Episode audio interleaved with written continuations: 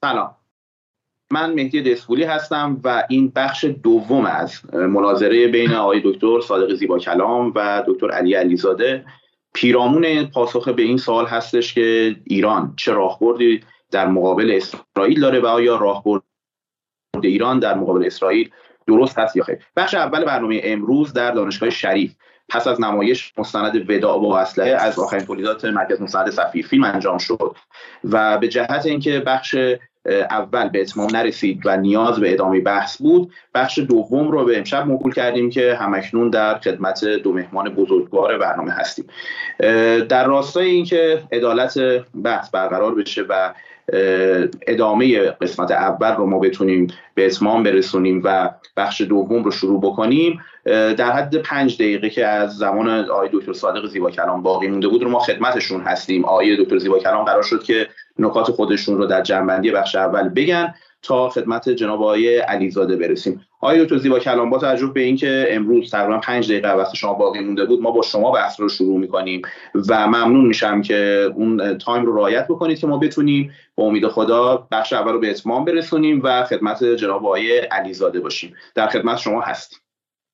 با نام و یاد حضرت حق و با عرض سلام و ادب خدمت همه خواهران و برادران عزیز ارجمند کسانی که مستمع ما هستن حالا یا دارن می‌بینن یا دارن میشنون و با آرزوی قبولی طاعات همه دوستانی که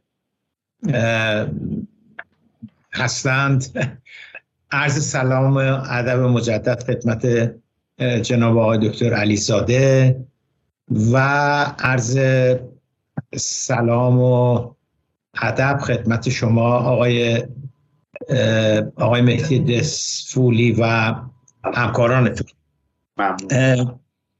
اگر که من چون عینک می‌زنم دور رو نمی‌تونم نه ببخشید نزدیک رو نمی‌تونم ببینم وقتی عینک می‌زنم.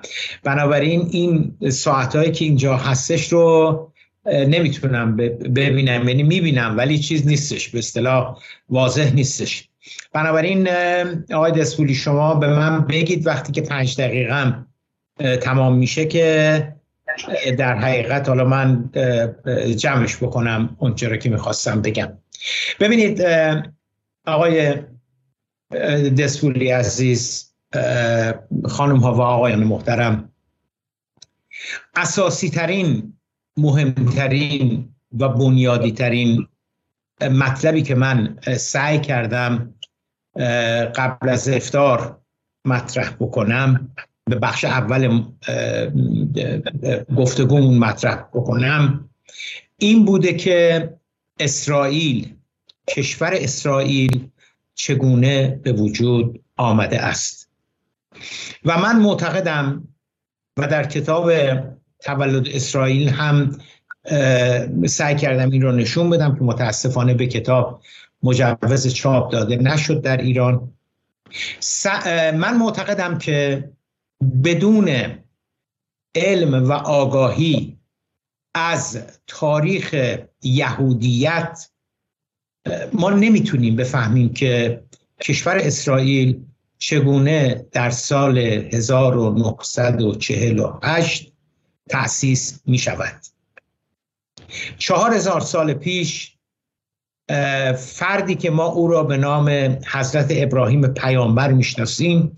حالا ممکنه افرادی آتئیست باشن و بگن آقا خدا چیه پیغمبر چیه؟ ولی به هر حال مهاجرتی صورت می‌گیره و این مهاجرت از طریق بین النهرین بوده. همین مسیر فعلی بین النهرین که میره به سمت شمال عراق میره به سمت اقلیم کردستان بعد میپیچه به سمت چپ میره به سمت اردن و سوریه و اسرائیل فعلی و می‌رسه به دریای مدیترانه. این بهش می‌گویند هلال خسیب. و علتش هم این هستش که این مثل قوس که منتها علیه حالا جنوب قوس میشه همین خلیج فارس منطقه که عراق و ایران به خلیج فارس می‌رسن و از طریق بین النهلین میره می‌رسه به دریای مدیترانه. این قوس به این دلیل بهش میگن خسیب یعنی سبز که در که در چهار فصل سبز هستش. همواره و بسیار معتدل هستش و قبایل زیادی دستجات زیادی گروه های زیادی از این مسیر همواره در طول تاریخ مهاجرت می‌کردن و از جنوب که شرایط خیلی در نیست مهاجرت می‌کردن می‌رفتن به جایی که ما امروزه بهش میگیم فلسطین یا اسرائیل. علتش این هستش که آب و هوای مدیترانه که در که در اسرائیل هست در اون منطقه هست در سوریه هست در لبنان هست. بسیار بسیار آب و هوای مطلوبی هستش. زمستان های کشنده طولانی نداره تابستان های طاقت فرسان نداره. ریزش باران بسیار مطلوب هستش. پر از پر از منابع آب هستش. بنابراین خیلی مطلوب بوده برای انسان ها که مهاجرت کنن برن اونجا. حالا همه مهاجرت نمی‌کردن که صلح برن اونجا مستقر بشن. هر قدرتی که در شرق ظهور کرد حردود کشید و رفت به اون منطقه. آشوری ها رفتن بابلی ها رفتن کلدانی ها رفتن ایرانی ها رفتن. به جز چینی ها دیگه تمام قدرت هایی که در خاورمیانه یعنی در شرق ظهور کردن رفتن اونجا رو گرفتن رفتن اون منطقه رو گرفتن. ما ما هم در زمان کوروش اونجا رو گرفتیم اسکندر مقدونی هم گرفت یعنی یونانی ها آمدن به اونجا و رومی ها آمدن به اونجا. هر کدام هم که میمدن چند صد سال بر اونجا حکمرانی می‌کردن. بعد از رومی ها عرب اومدن اسلام آمد بعد از عرب و اسلام امپراتوری عثمانی آمد و آخرین کسانی که آنجا آمدند در حقیقت جنگ جهانی اول بود. در تمام این چهار هزار سال که این تاریخ داره اینجوری ورق می‌خوره یهودیا آقا مهدی عزیز اونجا زندگی می‌کردن. منتها در یکی دو تا مورد وقتی که فاتحین آمدن و اونجا رو گرفتن یهودی ها رو از اونجا بیرون راندن. آشوری ها یهودی ها رو از اونجا بیرون راندن. بابلی ها یهودی ها رو از اونجا بیرون راندن که کوروش یهودی ها رو برگردوند آورد اونجا. گروه دیگری که یهودی ها رو از اونجا بیرون کردند اخراج کردند. رومی ها بودند در در اولین سال هزاره اول بعد از میلاد یعنی دو, یعنی دو هزار سال پیش. الان 2023 هستش. در سال اول میلادی رومی ها اونجا رو گرفتن و مستعمرشون شد. یهودی ها اونجا زندگی می‌کردن و چون یهودی ها شر بودن واسه امپراتوری امپراتوری روم علت دوام قیام می‌کردن تقیام می‌کردن علیه رومی ها سر ناسازگاری داشتن. رومی ها در, در, در قرن اول میلادی که اونجا رو گرفتن خیال خودشون راحت کردن و تمام یهودی هایی که اونجا زندگی می‌کردن رو از سرزمین فلسطین اخراج کردن بیرونشون کردن. اووردن کجا؟ اینا رو اووردن در اروپا.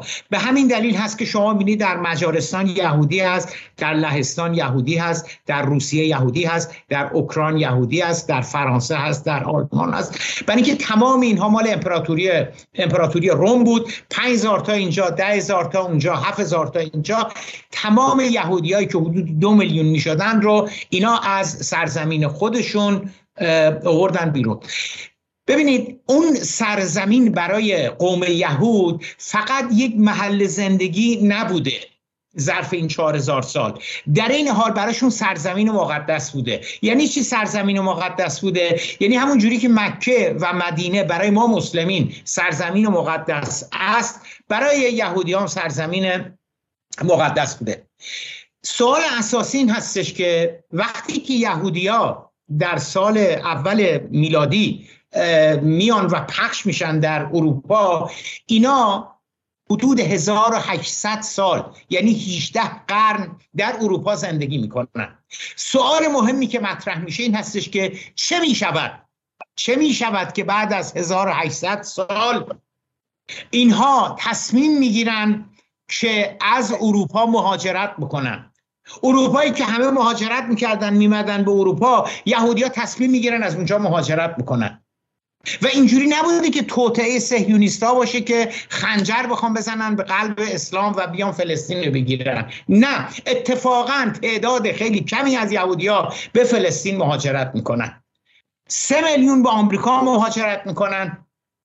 نزدیک 300 400 هزار نفر از یهودیا به آرژانتین مهاجرت می‌کنن به کانادا مهاجرت می‌کنن به استرالیا مهاجرت می‌کنن به, به کشورهای آفریقایی مهاجرت می‌کنن. سوالی که من و شما و آقای دکتر علیزاده هیچ وقت نخواستیم بهش بپردازیم این هستش که در قرن 19 هم چه می‌شود که یهودیا بعد از 1700 سال زندگی کردن در اروپا مجبور میشن از اونجا برن. مجبور میشن اونجا رو ترک بکنن. و عرض کردم سه میلیونشون میرن آمریکا دو میلیون میرن این ور یه میلیون میرن اونور چرا؟ مگه با یهودیا چجوری رفتار می‌کردن در اروپا؟ که تصمیم می‌گیرن مهاجرت می‌کنن و چرا اینجوری اروپایی ها رفتار می‌کردن؟ در ما اصلا هیچ علم و اطلاعی نداریم. ما ایرانیا که در اون 1700 سال بر یهودیا در اروپا چه گذشت؟ اینا به نظر من مسائل مهمیه که ما تا به اینها نپردازیم اگر ما به اینها نپردازیم همچنان که من و همچنان که آقای دکتر علیزاده و دیگران و دیگران در جمهوری اسلامی نمی‌خوان به این مسائل تاریخی بپردازند و میرن به قرن 19 هم میرن به هرتسل میرن به, میرن به چه می‌دونم زمانی که به, فلسطین مستعمره انگلستان شده بوده بعد از جنگ جهانی اول و تاریخ رو از اونجا شروع می‌کنن. نه باید تاریخ رو خیلی خیلی خیلی پیشتر پیشتر شروع کرد. فلسطین اگه میشه اگه میشه زمان ها رو چون دیگه وگرنه وارد داره. اگر 5 دقیقه تموم شد من حرفی ندارم دیگه. نه تا آقای دکتر 10 دقیقه صحبت کردن درسته؟ 9 دقیقه و 25 ثانیه شد آقای علیزاده خب من چقدر وقت دارم الان؟ من فکر می‌کردم 5 دقیقه هم همین الان تموم شد. بسیار یه ریتم حرفای شما نیفته وقت باشه. محفوظ بدارید وقت رو برای آقای دکتر علیزاده در نوبت های ایشون. ممنون. آقای علیزاده در خدمت هستیم. برای خودت سلام عرض می‌کنم خدمت همه دوستان گرامی به حدود 2230 نفر در یوتیوب 400 نفر در مذارت می‌خوام حدود 900 نفر در روبیکا و سلام عرض می‌کنم خدمت جناب آقای دکتر صادق زیبا کلام و همینطورم جناب آقای مهدی دسفولی و همه دوستانی که ما رو ظهر تحمل کردن و دوباره اومدن که ادامه این برنامه رو ببینن. امیدوارم که بتونیم سوالات ذهنی شما رو حداقل به بخشش جواب بدیم. در برنامه ظهر بیشتر کار به جدل رسید خب من گفتم که یه مقدار موضوع من با جناب آقای زیبا کلام اینه که اصلا روی فکت ها ما با هم دیگه اشتراک نداریم. ایدولوژی ها می‌تونه متفاوت باشه نگاه ها متفاوت باشه. ما پوزیتیویست داریم چم در فلسفه آدم هایی داریم که چم منظر هگلی میان. گروه های مختلف داریم چم فلسفه چم دولوزی داریم کانتی داریم ولی فکت ها مشترکه. من و جناب آقای کلام آیزی بکنم که صحبت می‌کنم همش تو ذهنم میگه بیز فکت اشتباه بیز فکت اشتباه. یا حداقل فکت مورد یقین نیستش. بذار از همین فکت هایی که تو همین ده دقیقه ایشون فرمودن آغاز کنیم. من از آقای زیبا کلام یک سوال می‌کنم آقای زیبا کلام شما با کسی به اسم شلوم و زند آشنا هستید؟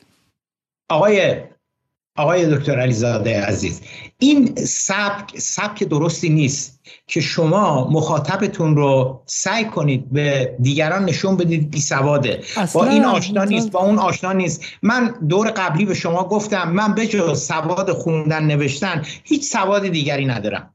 بنابراین نپرسید از من که تو با حسن جعفر آشنا هستید با شما به حسن جعفر چی گفته؟ می‌خواد من باش آشنا باشم می‌خواد آشنا نباشم. بسیار خوب. شما در مورد اسرائیل بسیار خوب. شما در مورد اسرائیل کتاب نوشتید و الان ده دقیقه برای مخاطبان ایرانی اغلب جوان طوری صحبت کردید که یک سری فکت رو به صورت یقین دادید. خب شما استاد دانشگاه هستید و قاعدتا می‌دونید که هر نوشته حتی ده جمله پنج جمله و دو تا جمله هم که باشه نیازمند چیزی به اسم رفرنس یا مرجع هستش. من می‌خوام بدونم که شما مراجعتون برای این سخنان چیه. خب من یک مرجع دارم اینجا به اسم شلومو زند. شلومو زند یک فرد یهودی است که در خانواده یهودی از بازماندگان هولوکاست به دنیا آمده. پدر مادرش در لهستان بودن. فرد معاصریه و پروفسور تاریخ در دانشگاه تلاویو در قوم درس نخونده در مرکز به شکلی جامعه المصطفى درس نمیده. یک یهودی بازمانده آشویتس در دانشگاه تاریخ تلاویو شلوموزند کتابی داره. من این رو آماده نکردم. الان که دکتر با این علاقه در مورد حضرت نوح صحبت کردن من به نظر میاد که واقعا بابش اشاره کنیم و ای کاش این کتاب فارسی ترجمش کتابی داره اسم ماتای و ایخ هومستا هام هی یهودی. به انگلیسی میشه The Invention of the Jewish People. به فارسی میشه ابداع ملت یهودی. شلوموزند میگه که خب ما همین قصه های آی دکتر ما 4000 سال پیش اومدیم رفتیم در اون منطقه به اسم فلسطین. از این کلمه فلسطین هم می‌دونید که حالا کلمه پلستا فیلیستاین در انگلیسی یعنی بی بی هنر و به شکلی بربر رو یهودیا ساختن برای فلسطینی ها رفتیم در این منطقه ساکن شدیم. یک بار اومدن از بین بردن. به قول شما کوروش اومد دوباره دیوار رو ساختش. ما رفتیم برگشتیم و بالاخره اتفاقی افتاد. بین حدود 20 ده 20 قبل از میلاد و حدود 50 بعد از میلاد آقای دکتر بهتر می‌دونن یک شورش های درون یهودیان اون منطقه اتفاق میفته به قول معروف چیزهایی اسم بن لادن و چگوارا. و نیروهای انقلابی از دل تئولوژی و الهیات یهود بلند میشن و میگن آقا ما این چیز زیر امپراتوری روم داریم زندگی می‌کنیم. در انگلیسی هم یک کمدی بسیار زیبا و معروفی است به مال مونتی پایتون به اسم The Life of Brian که این برایان یک از اون مسیحایی که در اون زمان بلند شده و از دل یهودیان بلند شده. خب چه اتفاقی میفته؟ شروع میگه که خب یهود قصه اینه که رومی ها اومدن یهودی ها رو کشتن یهودی ها پراکنده شدن. The Wandering Jew یهودیان سرگردان. درست های دکتر تا اینجا. سر سر پراکنده شدن از اروپا سر در بردن از خاورمیانه و این ور اون ور. و حالا بعد از 1900 سال دارن برمیگردن به معبد به جای مرکزیشون. در واقع پراکندگی و حالا تجمع. شما زن این قصه خیلی مهمه چون در اسرائیل به 20 سال گذشته تئوری های ژنتیک خیلی مطرح بوده و اینکه همه یهودی از سه تا مادر اصلی میان یا واقع three genetic mothers خب؟ سه تا مادری که یعنی همه ژن هاشون به یک نقطه وصل میشه و یک اتحاد ژنتیک و یک همبستگی و یک هوموژنی ژنتیک هستش. و خب خیلی چیز خطرناکیه دیگه. یعنی واقعا میگه که اگر به موقاک زیاد نگاه کنی نیچه میگه. اگر به موقاک زیاد نگاه کنی شبیه موقاک میشی. اگر با نازیزم زیاد درگیر شده باشی شبیه نازی ها میشی. این حرف های ژنتیک و یوجنیک رو یهودیا واقعا از نازی های دشمنشون آموختن. چه اتفاقی میفته ما همشون از یه جا آمدیم شلو زن میگه که من کاری ندارم. یعنی من مدارک که نگاه می‌کنم دقت کنید قصه قصه جالبی حالا آقای دکتر قصه گوه بذارید من بس قصه بگم. مدارک که نگاه می‌کنم راست میگه رومیا زدن پدر یهودیا در آورد اما کدوم یهودیا؟ urban population یهودیان شهرنشین. یهودیایی که تو اورشلیم بودن توی ناصریه بودن تو جاهای شهرنشین بودن. خب بقیهشون چی شدن؟ میگه 70 درصد یهودیان در اون زمان کشاورز بودن. به کشاورزا حمله نکردن. نه کشاورزا docile بودن رام بودن اهلی بودن و قیام نکردن. در قیام نگنجیدن. عجب. پس اون سی درصد بودن که پراکنده شدن و رفتن و کشته شدن و از بین رفتن و دینشون رو عوض کردن و اینها. بقیه چی شدن؟ پس میگه این همه یهودی امروز از کجا میاد؟ و بعد این میگه بحثایی که فقط مال شلومو زن نیست. آرتور کوسلر هم انجام داده. ده ها سال انجام میدن. از ماس کانورشن از تغییر دین های وسیع یکیش در یمن اتفاق میفته قرن هشتم میلادی. از اون مهمتر بین خزران در شمال به شکلی غربی ایران در بالای هم دریای خزر و اینها اتفاق میفته خب اینا می‌خواستن جزیه نه جزیه ندن به مسلمان ها با مسیحی هم جنگ داشتن. تمام این یهودی های چش آبی اینا که مال فلسطین نیستن مال مصر نیستن که برادر من که آقای جناب آقای دکتر زیبا کلام اینها مال شمال بودن خزران بودن اغلبشون. خب و تو این مس کانورشن های قرن 11 12 تبدیل شدن. اینا هیچ ارتباط ژنتیکی ندارن. و بعد زیباترین بخش شلوموزند آخرشه. دقت کنید دوستان. میگه اون 70 درصد یهودیایی که توی فلسطین موندن چی شدن؟ بودن کشاورز بودن کارشون رو می‌کردن. با دولت هم ساختن. خب بعدش چی؟ بعد مسلمان ها عربا اومدن. خب بعدش چی؟ گفتن جزیه بدین. گفتن جزیه نمیدیم خب بعدش چی؟ تغییر دین دادن مسلمون شدن. خب بعدش چی؟ این فلسطینی های امروزن. به عبارتی کسانی که از نظر ژنتیک یه سری آدم شمال شرق دریای خزر رو سیبر اسمش چیه؟ لهستان و مجارستان و اینجا هستن و هیچ ارتباطی به اون یهودی اولیه ندارن. دارن تو فلسطین فلسطینی ها رو که یهودیان اولیه هستن. اگر امتحان ژنتیکشون کنین تست ژنتیک بگیرین به حضرت موسی و دارن می‌کشن. یعنی قشنگ قصه قابیل و حابیل برعکس اینه که داره آقای دکتر زیبا کلام عزیز میگه. شلم و باقی مانده یکی از بازمانده های هولوکاست استاد تاریخ دانشگاه تلاویو میگه این خزعبلات رو بریزیم تو سطل آشغال. این دروغ هایی که ما همه از اونجا آمدیم افسانه های ملیت سازانه است. همه کشورها دارن. آلمانیا می‌گفتن ما به گات ها وصلیم. فرانسوی به گل ها وصل بودن. انگلیسی ها از دوره چند پیش از روم اومدن. ایرانی ها آریایی ها هستن. حرفای آرتور گوبینا. این قصه ها رو در قرن 19 هم ساختن که به ملیت شکل بدن. آقای دکتر احتمالا با به شکلی داستان ایمجین کامیونیتی آشناست. ملیت یک جمعیت متصور شده است. هیچ قصه نهادینه و جوهری وجود نداره که به یک ملیت شکل بده. ایرانی ها از آریایی ها اومدن قصه هایی که 1920 فروغی و غیره ساختن و به خورد مردم ایران دادن. وگرنه مردم ایران تا قبل از 1920 فکر نمی‌کردن که ما از دل آریایی ها اومدیم 5000 سال پیش. بگذاریم که اسرائیلی ها هم در شکلگیری تصور و توهم و روایت آریایی بودن ما خیلی نقش داشتن در این در زمان پهلوی که ما رو فکر آریایی هستیم که از منطقمون جدا می‌کنن و با اعراب با مسلمان ها غریبه می‌کنن خب برای همین این قصه که آیه زیبا کلام گفت بر اساس اسناد تاریخدانان برجسته دانشگاه تلاویو هیچ. خب اینو هم گذاشتمش کنار. بریم سراغ نکته بعدی. اما این نوع نگاه جوهری سابستانشیال و اسنشیالیست به قضیه ملیت خیلی خطرناک. از دل این شوونیزم در میاد. از دل این به شکلی ریسیزم در میاد. نجات پرستی در میاد. از دل این جنگ های جنگ جهانی اول دوم در اومد. هیچ تو غرب لیبرال این حرف رو دکتر بزنه بهش خود چپ چپ نگاه می‌کنن این که بگید آقا یهودی ها در قرن 19 و 20 تحت ستم بودن پوگروم بودش اونجا هولوکاست بود و غیره یک حرفیه و بالاخره رفتن اینجای مهاجرت کردن. ولی اینکه بگید چون 4000 سال پیش اونجا بودن یه حرف دیگه است. چون با این منطقه دکتر ما الان بریم مکزیک رو پس بدیم به آزتک ها بعد بریم چند پرو رو پس بدیم به مایا ها و همینطور آمریکا رو بعد پس بدیم به اون اقوام اولیه و نیتیو امریکن ها درسته؟ و ما از این پروژه ها حرف نمی‌زنیم. چطوری که آمریکایی که با در 150 میلیون نفر در آمریکا قاره آمریکا بعد از کریستوف کلم کشته شدن و ما حرف نمی‌زنیم این پس بدیم به اون افراد اولیه. چی میشه که اینجا که می‌رسه قصه اسنشیالیستی هست برای همین کلا افسانه های ملیت چه مال آریایی ایرانی باشه چه مال یهودی ها اشتباهه. در مورد یهودی که دروغ دروغ جعل جعل تاریخه. چون اون یهودی میگم در اون کشور ماندن و تغییر دین دادن و این رو الان دارن با ژنتیک جدید امضا می‌کنن. مشکل ما چیه؟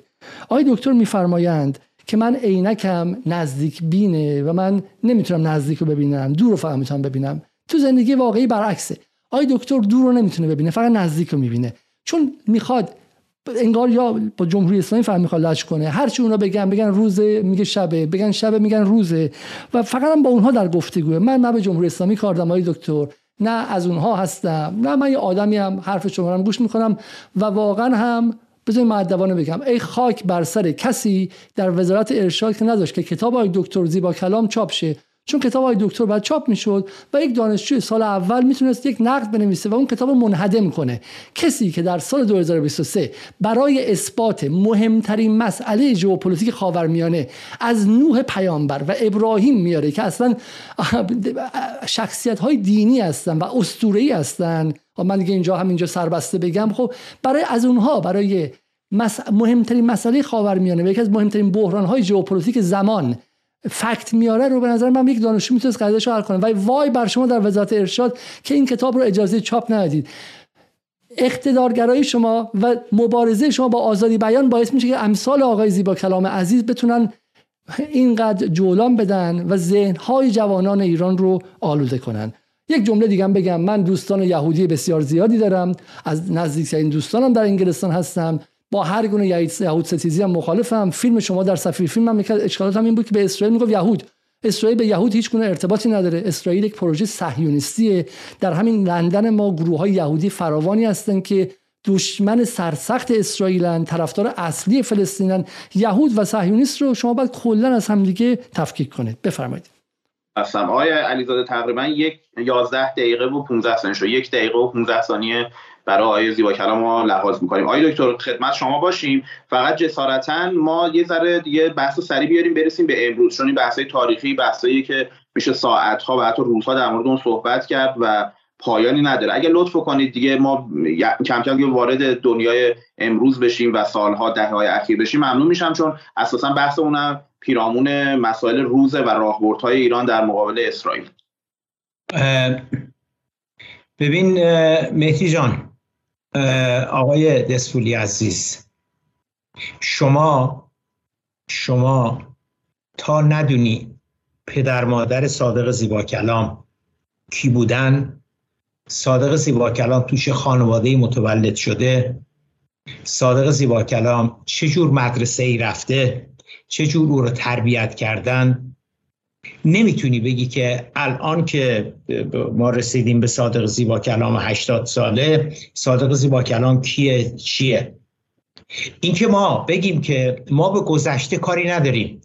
حالا گذشته هر چی بوده یه نظراتی هست یه چیزای زیبا کلام میگه یه چیزای آقای دکتر علیزاده میگه یه, یه چیزای کسای دیگه میگه نه ولش کن. نه نه نه نه. ما بدبختی بزرگمون در جمهوری اسلامی این بوده که گفتیم گذشته رو ولش کن. و حکومت سعی کرده که یه گذشته که با ایدئولوژی خودش منطبق هستش برای ما برای ما بسازه. ببینید ببینید آقای دکتر علیزاده شما می‌تونید شما می‌تونید بگید که من به خدای نادیده اعتقاد ندارم. بسیار. شما می‌تونید بگید که من به این که شخصی به اسم محمد ابن عبدالله صلوات الله علیه از طرف اون حضرت باری تعالی مبعوث شده من اصلا اینا رو قبول ندارم.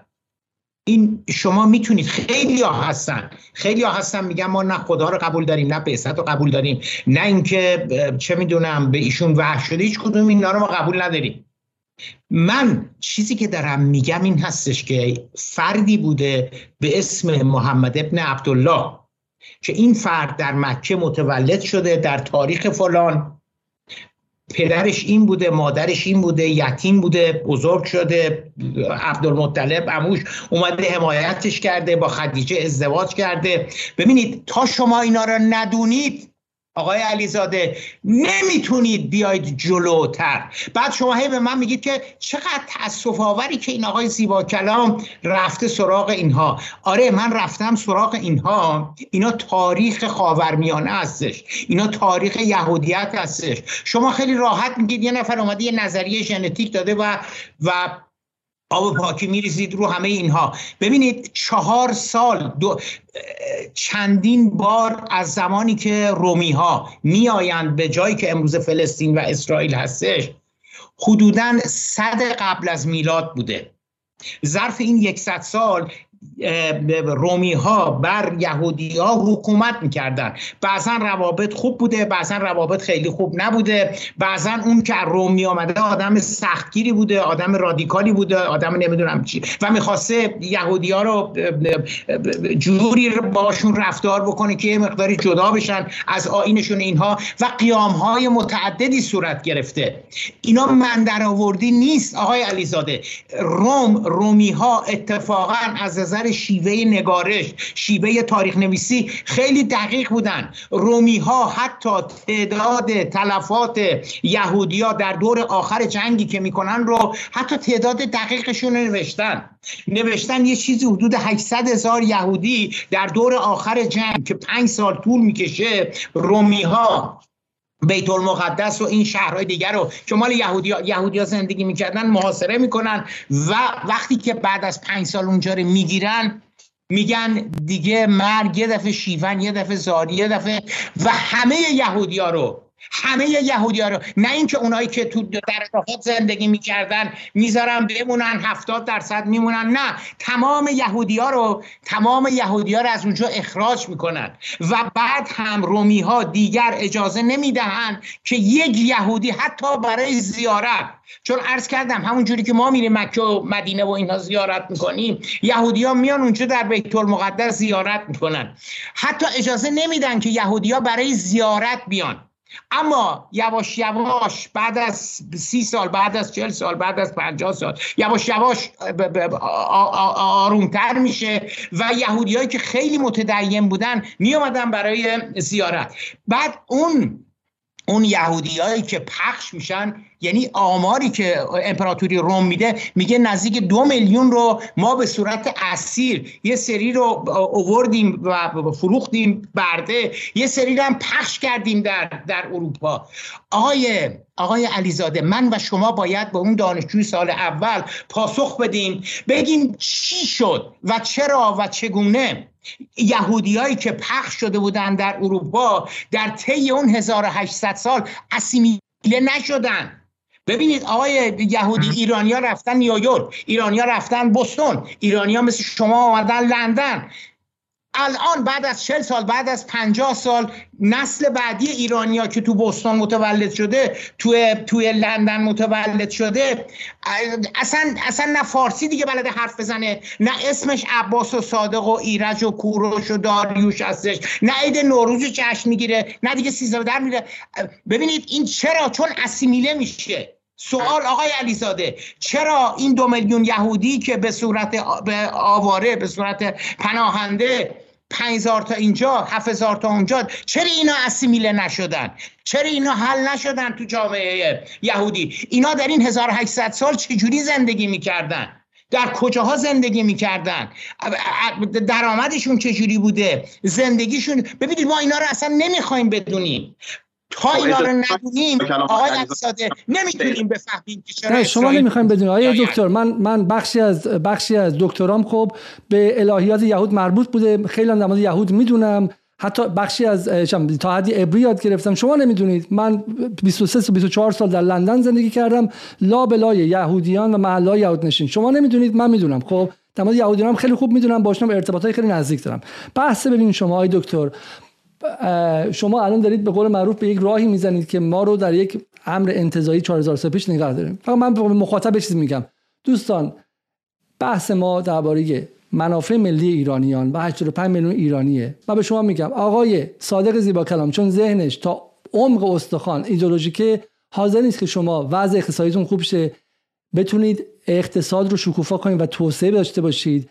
برای اینکه عاشق نگران مردم یهوده. نگران حقوق کسایی که حالا من میگم از ژنتیک هم یهود نیستن. این همه کل ملق زدن ها برای اینه. من معتقدم که منافع ملی ایران چند برابر شدن پول کارگران ایران طبقه متوسط ایران پولدار شدنشون توسعهشون در گروه فهمی واقع گرایانه از روابط منطقه است که من حالا نمیگم یقین میگم. مدلی که من بهش معتقدم می‌تونه توضیح بده. آقای زیبا کلام تو قصه ابراهیم و نوح و اینهاست منم که میام سوال کنم به من تهمت بیدینی می‌زنه که یه موقع من جرئت نکنم حتی ده سال دیگه پامو تو ایران بذارم به عنوان کافر رو اینا بگیرم منو اعدام کنه نه خیر من کافر نیستم لطفا من رو هم تکفیر نکنه آقای زیبا کلام. خب چون قصه شما رو زیر سوال بردم خب فهمتونم از اسطوره دینی با مفهوم تاریخی باید با همدیگه یکی بگیریم. شما استاد دانشگاهید. خب حضرت ابراهیم و حضرت نوح مفاهیم اسطوره‌ای هستن و شما تبدیلش کنید به ابژه های تاریخی که اینا با همدیگه به این راحتی با همدیگه این همان نیستن. اجازه بدین شما. اما بحث خیلی واضح ما اینه. گفتیم کسی که کسی که نه فقط اسرائیل از 190 کشور جهان هر کدوم از این 190 تا رو موجودیتشون رو وابسته کنه به اینکه 4000 سال پیش حضرت حزقیل و مزقیل و اینها اونجا بودن این آدم نباید با علوم جدید آشنا باشه. چون آقای زیبا کلام از من بهتر می‌دونه که ملیتی که ما ازش حرف می‌زنیم بهش میگن nation state یعنی دولت ملت. و nation state از قرن 16 میلادی به بعدی که اصلا به وجود میاد. آقای دکتر آیا ایران در 2500 سال پیش زمان کوروش کبیر ملیت ایرانی بوده؟ خیر. اصلا ملیت امری مدرن است. مفهومی مدرنه.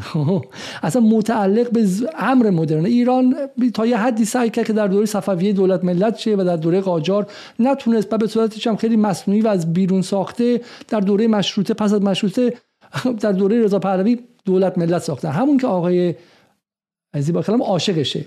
به زور یه قصه و روایت رو چپوندم بهش. شما آریایی هستین که از فلان از اروپا میایید خب؟ شما همتون شبیه هم دیگه هستیم ما کجا هستیم؟ ما چیز چلتیکه هستیم که به زور بعد با ملیت روایتی است که ما رو یکی می‌کنه. و این یک شر ضروریه ها. من نمیگم که چون هستیم با بریم ده پارشیم مثل آقای زیبا کلام دنبال تجزیه ایران به واسطه کردستان آزاد باشم. خیر ایران ایرانیه. چون تو 40 سال پیش هزینه داده. بزرگترین روایت ایران آریایی نیستن. همین اتفاق بعد از انقلابه. 42 سال هزینه 8 سال جنگ تحمیلی ما رو ملت کرده. خب ملت ها ملت می‌شوند. هیچ ملتی ملت زاده نشده. این رو بپذیرید. اینا دروغ های تاریخی و جعلیاته. اگه یهودیان 4000 سال پیش خیلی هم خوب بودن 4000 سال پیش به الان چه ربطی داره؟ خب آلمانیا 5000 سال پیش کجا بودن؟ آلمانیا 200 سال به وجود اومدن. ایرانیام ایرانی به این معنی به این ایرانی به این معنی. خب حالا تازه میگن ایران شهر زمان ساسانیا وجود داشته. خیلی قدیمی هستیم. ما یک از قدیمی ترین ملل جهان هستیم احتمالا. احتمالا. خب در کنار چین و تازه عمقمون مثلا برسه به هزار سال. چهار هزار سال پیش ملت کجا بوده؟ کسی که فرق قومیتی به اسم یهود و ملیتی به اسم یهود رو متوجه نشه به نظر من سخت باش بحث سیاسی کردن. اجازه از این بحث بریم بیرون. من مشکل اصلیم بحث آسیمیله نشدن رو میگه آیزی که والا کلام.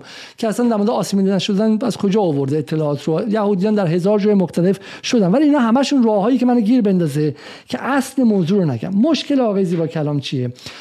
اولا یهودیان ارتودکس اصلی میگن که سال دیگر شما رو کجا می‌بینیم؟ در اورشلیم. یعنی چی سال دیگر؟ به میگن کان پرمننت دیفرال تعویق انداختن ابدی. هر سال میگن سال دیگه. مثل حجتی های خودمون. ایشالله امام زمان سال دیگه ظهور کنه. ایشالله امام زمان سال دیگه سال دیگه هیچ وقت نمیاد. هر بار سال دیگه است. خب چون یک امر انتظایی از مفهوم آینده زمانه. برای همینه به از یهودی های مذهبی اصلا با پروژه اسرائیل مخالفم میگه. مگه امام زمان اومده رفتی اسرائیل ساختی؟ مگه مسیح ظهور کرد تو رفتی اسرائیل؟ تو غلط کردی. برای همین این رو به هم وصل کردن و توجیه کردن کار عجیب غریبه. دوما یه نکته دقیق و حرفش بود. میگه خیلی به یهودیا توی اروپا ظلم شده. میگه گناه کرد در بلخ آهنگری. به ششتر زدن گردن مسکری. چون توی آلمان فرانسه هلند سوئد انگلیس بلژیک یهود کشی را انداختن بعد بیان یه سری مسلمون عرب در این جای جهان هزینه شو بدن. آقای دکتر زیبا کلام موضوع نه اسلام است نه مسیحیت است نه یهودیت است. موضوع چیزی است به اسم تاریخ امپریالیزم و تاریخ استعمار. آیا شما با استعمار آشنا هستید؟ من گمان می‌کنم نه. چون شما چنان ذهنتون استعمار زده است که دچار این همانی با ذهن ارباب و منافع ارباب شدید. شما طوری حرف می‌زنید که از سفید پوستان واشنگتن نشین و لندن نشین هم بیشتر نگران منافع اونها هستید. آقا نگران منافع خودت باش نگران منافع مردمت باش. عباس و خدیجه و کبرا و لیلا و زهرا و نیلوفر تو این سالا گشنه شدن از این تحریم ها یک کلمه در منافع اینا حرف بزن و از منافع مردم خود دفاع کن. چرا نگران منافع حزقیل و یعقوب و جیکوب و اینا توی اورشلیم هستی خب؟ و اون کسایی که از اروپا اومدن فقط یه میلیون نفر یه فقره من بگم مثلا جعلی بودن قصه آی زیبا کلام یه میلیون نفر بعد از فروپاشی اتحاد جماهیر شوروی که شوروی به قهر تاریخ رفت و سرانه افراد برای به زیر 50 دلار در ماه رسید آدم بی پول بودن.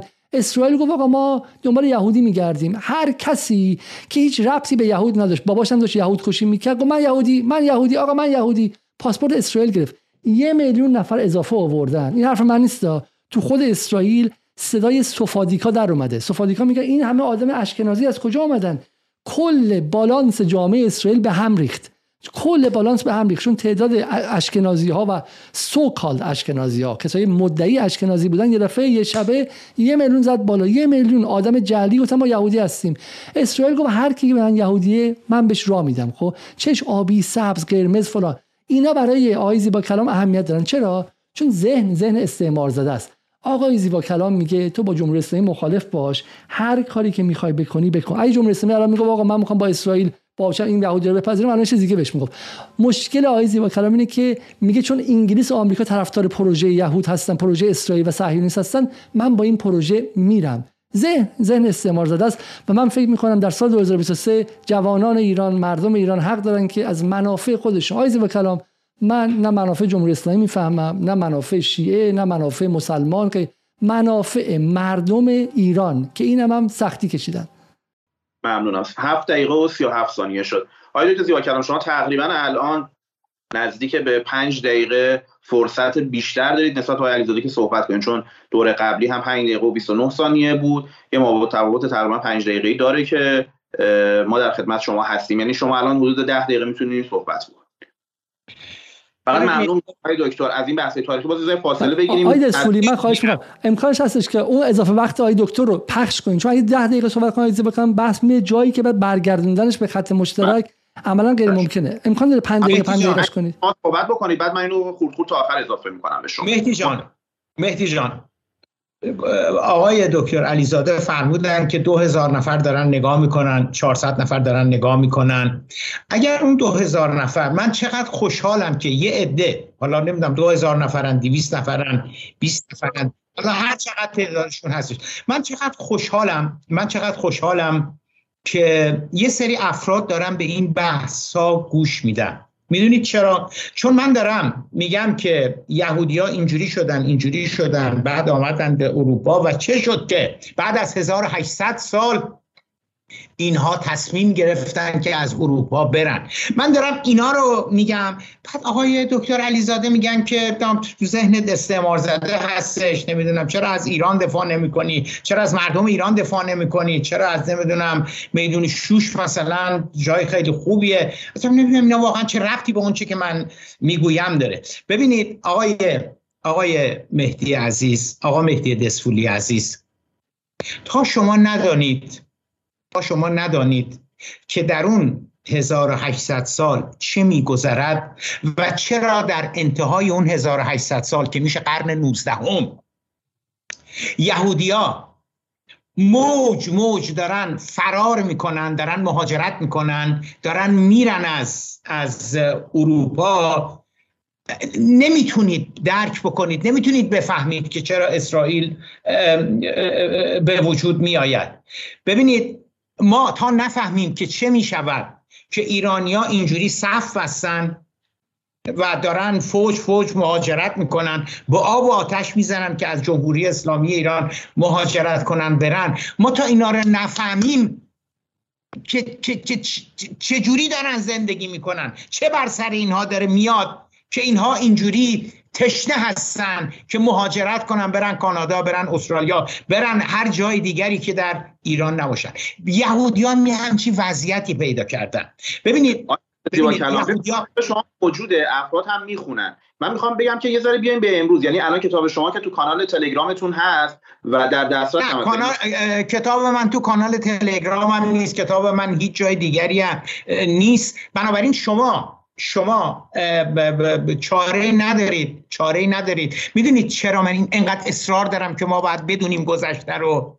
برای اینکه اگر ما گذشته رو بدونیم اون وقت تمام اون چی که جمهوری اسلامی داره در مورد اسرائیل میگه تمام تمام disintegrate میشن. disintegrate می‌دونیم دستولی یعنی چی؟ کاغذ رو میندازی تو آب چی میشه بعد از یه مدتی؟ تمام اونچه که جمهوری اسلامی حالا شما که گذشته می‌دونید به من بگین چرا پس هرتسل می‌خواست به اسرائیل به فلسطین بره به آرژانتین بره و به اوگاندا بره. اگه اینقدر مقدس بود این سرزمین پس بحث اوگاندا و آرژانتین کجا بوده که توی به شکلی دومین کنفرانس صهیونیسم مطرح شد؟ ببینید یهودیا وقتی که به اروپا آورده می‌شوند خودشون هم نمیان امپراتوری روم اینها رو میاره عرض کردم اینا پخش میشن. منتها سوال اساسی سوال اساسی که که اصلا اصلا اصلا خود سوال رو نمی‌فهمن چی چی هستش. این هستش که عرض کردم چرا اینا اسیمیله نشدن؟ یه ایرانی یه عرب یه ترک یه افغانستانی یه کرد. بعد سی سال چهل سال پنجاه سال اسیمیله میشه در اروپا. اسیمیله میشه در. حالا ممکنه مثلا پنج درصدشون نشن ده درصدشون نشن. چرا میشه الان سی میلیون توی توی سی میلیون مسلمان تو اروپا اصلا اسیمیله نشدن؟ الان تمام مسئله تمام مسئله اروپا اینه که مسلمان ها اسیمیله نمیشن. بنگلادشی که 1950 اومدن هنوز با همون سر و قیافه تو لندن راه میرن. دکتر این اطلاعات از کجا میارید شما؟ این فاکتور از کجا؟ مثلا به کنار. آقای دکتر یه سوالی. برای اینکه از این بحث رد شیم. شما آیا معتقدید که 4000 سال پیش می‌تونه به یک ملت این اجازه رو بده که بگه آقا این زمین مال من پس بده. پس الان نیتیو امریکن ها می‌تونن برن از دولت واشنگتن زمینشون رو پس بگیرن بر اساس ادعای شما؟ آقای آقای علیزاده آقای دکتر علیزاده آقا مهدی عزیز من کجا گفتم که اسرائیل ملک تلق یهودیا هستش؟ من اصلا من من همش دارم میگم چه شد؟ و بر اینها چه گذشت در ظرف اون 1800 سال؟ چرا انقدر رو این تاکید می‌کنم؟ برای اینکه این رو اگر ما بفهمیم این رو اگر ما مثل می‌دونی مثل چی میمونه؟ آقای آقای آقای آقا مهدی عزیز مثل اونی که شما هی بگی چه واسه چی انقدر می‌خوان مهاجرت کنن؟ آقای حرف شما خطرناک آقای زیبا کلام آقای زیبا کلام آقای زیبا کلام. اصلا خوبی قشنگی چهار فصل داره آب دریا شمال داره جنوب آقای زیبا کلام. این قصه مثل کسایی که مرتب قصه مثل قصه کسایی که عاشورا رو عاشورا رو مطرح می‌کنن که بگن ما باید با سنیا بجنگیم بفهمید که این حرفا خطرناکه. حرفا حرفا ethnic tension میاره یا در اون 1800 سال چه گذشته و چرا چرا در پایان اون 1800 سال اونها مهاجرت می‌کنن و خیلی هاشون شما ببینید آقای دکتر زاویه چه میگه؟ ما داریم میگیم ما داریم میگیم تو رو خدا قصه قدیمی رو بیرون نیاریم. ما داریم میگیم آقا ای سنی ها شیعیان. نه بگید که عمر این کار کرد با حضرت علی امام حسین این کار کرد رو نیاریم که مردم همدیگه رو نکشن آقای زیبا کلام داره میگه که چون 4000 سال پیش این کار کردن بزنین همدیگه رو بکشید واقعا تا تا آقای علیزاده صحبت آقای دکتر من تک جمله بگم به شما حرفای شما شوونیستیه. حرفا خطرناک صحبت بکنن حرفا شوونیستیه. حرفا این حرفا اصالت دادن به تفکرات قومیتی و دینیه. ما منطقه رو تازه از جنگ فرقه‌ای به شکلی به سنی ها خلاص کردیم. ما همش میگیم این مردم راههایی برای با هم زیستن پیدا کنید. شما رفتی گیر دادی که 4000 سال پیش چون یهودی ها اینجا بودن بعد برگردن به این سرزمین و یه ملت دیگر رو آواره کنن. اصلا باور نکردنی. شما واقعا با شما خودتو لیبرال می‌دونی. مثلا همش به کنار. اصلا به جمهوری اسلامی کارم شما خودت لیبرال می‌دونی. تفکر در یه تفکر آدم مدرن لیبرال اینه که چون 4000 سال پیش در این منطقه بودن بعد بیان بزنن آدم بکشن زن رو بکشن آدم حامله رو بکشن یه ملت رو آواره کنن بعد یکی از جنگ افروزترین ملت جهان بشن بعد سلاح هسته‌ای داشته باشن بعد به ایران حمله سایبری کنن بعد به عراق حمله کنن بعد تو سوریه جنگ داخلیش رو تشدید کنن بعد برن مصر رو بگیرن بعد برن لبنان رو به اون آواره تبدیل کنن برای 20 سال تمام تو جنگ داخلی. شما داری از اشغالگری در قرن 20 و 21 رسما دفاع می‌کنیم بر اساس قصه شاه پریون حزقیل نبی در 4200 سال پیش. ای مردم ول کنین آخونده رو. آخوند واقعی اینجاست. ذهن مذهب زده و استور زده و انکبوت زده اینجاست. بنده خدا امام جمعه تهران که بنده از این حرفا نمی‌زنن. صدر احمد به احمد خاتمی و کاظم صدیقی و تند رو ترین آخوندهای تهران. ایدولوژی اینجاست. ایدولوژی ترسناکی که از دلش هولوکاست میاد بیرون اینجاست. این تفکر می‌تونه منطقه رو باز با آتش بکشه. این تفکر اگه دستش بود تقاضای حمله شیمیایی و اتمی به ایران می‌کرد. چون مردم خودش هم نمی‌دونه. انقدر خودش رو با ذهن اون ارباب سفید پوست تو واشنگتن هم همانند کرده. ترسناک آقای دکتر. ترسناک. این ذهن ایدولوژیک و مز... شما مذهبی بودید قبلا و مذهب رو اینورت کردی برعکس کردی. به یک ایدولوژی سخت دقیقا مشابه چارچوب فکر دقیقا مذهب همون دهه 60 اگه دهه 60 اونجوری مذهبی بودی و طرفدار ولایت فقیه بودی الان به شکلی طرفدار ولایت فقیه واشنگتنی. ذهنت انعطاف علمی نداره و ذهنت به شدت ایدئولوژی زده است. آقای آقای دکتر علیزاده من صحبت بکنم یا می‌خواید باز ادامه بدین؟ اختیار دارین. اجازه شما دست اجازه من دست شماست. بفرمایید. آقای مهدی فضایلی خانم ها و آقایان محترمی که دارید آقای. مهدی آقای مهدی دسفودی عزیز. ببینید یهودیا در از سال قرن اول میلادی شروع کردن در مناطق مختلف اروپا زندگی کردن. اما چی شد که اینا اسیمیله نشدن حل نشدن تو جامعه اما چه شد که اینها حل نشدن؟ یک باورهای دینیشون به یهودیت اینا رو اینا رو یه مقداری کمک کرد به اینکه اسیمیله نشن. دو از نظر تمدنی از نظر تمدنی جایی که ما بهش میگیم خاورمیانه به مراتب از اروپا پیشرفته تر بوده. یعنی زمانی که ما در قرن در قرون چه می‌دونم اون موقع که اینا مهاجرت کردن اومدن به اروپا بسیاری از پادشاهان اروپایی بسیاری از رهبران اروپایی اسم خودشون هم نمی‌تونستن بنویسن.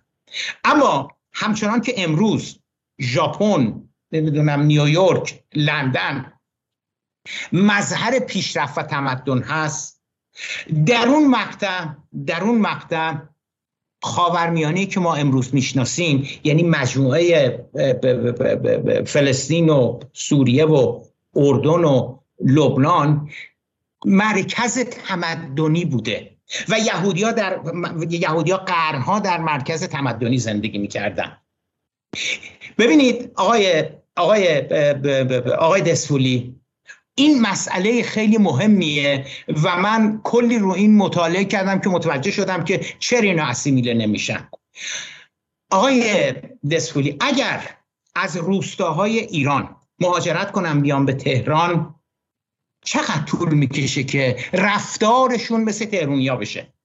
هجابشون مثل تهرونیا بشه درسوندنشون مثل تهرونیا بشه سینما رفتنشون مثل تهرونیا بشه. سبک زندگیشون دیگه مثل اون دهاتیه نیستش. مثل تهرونیا میشه.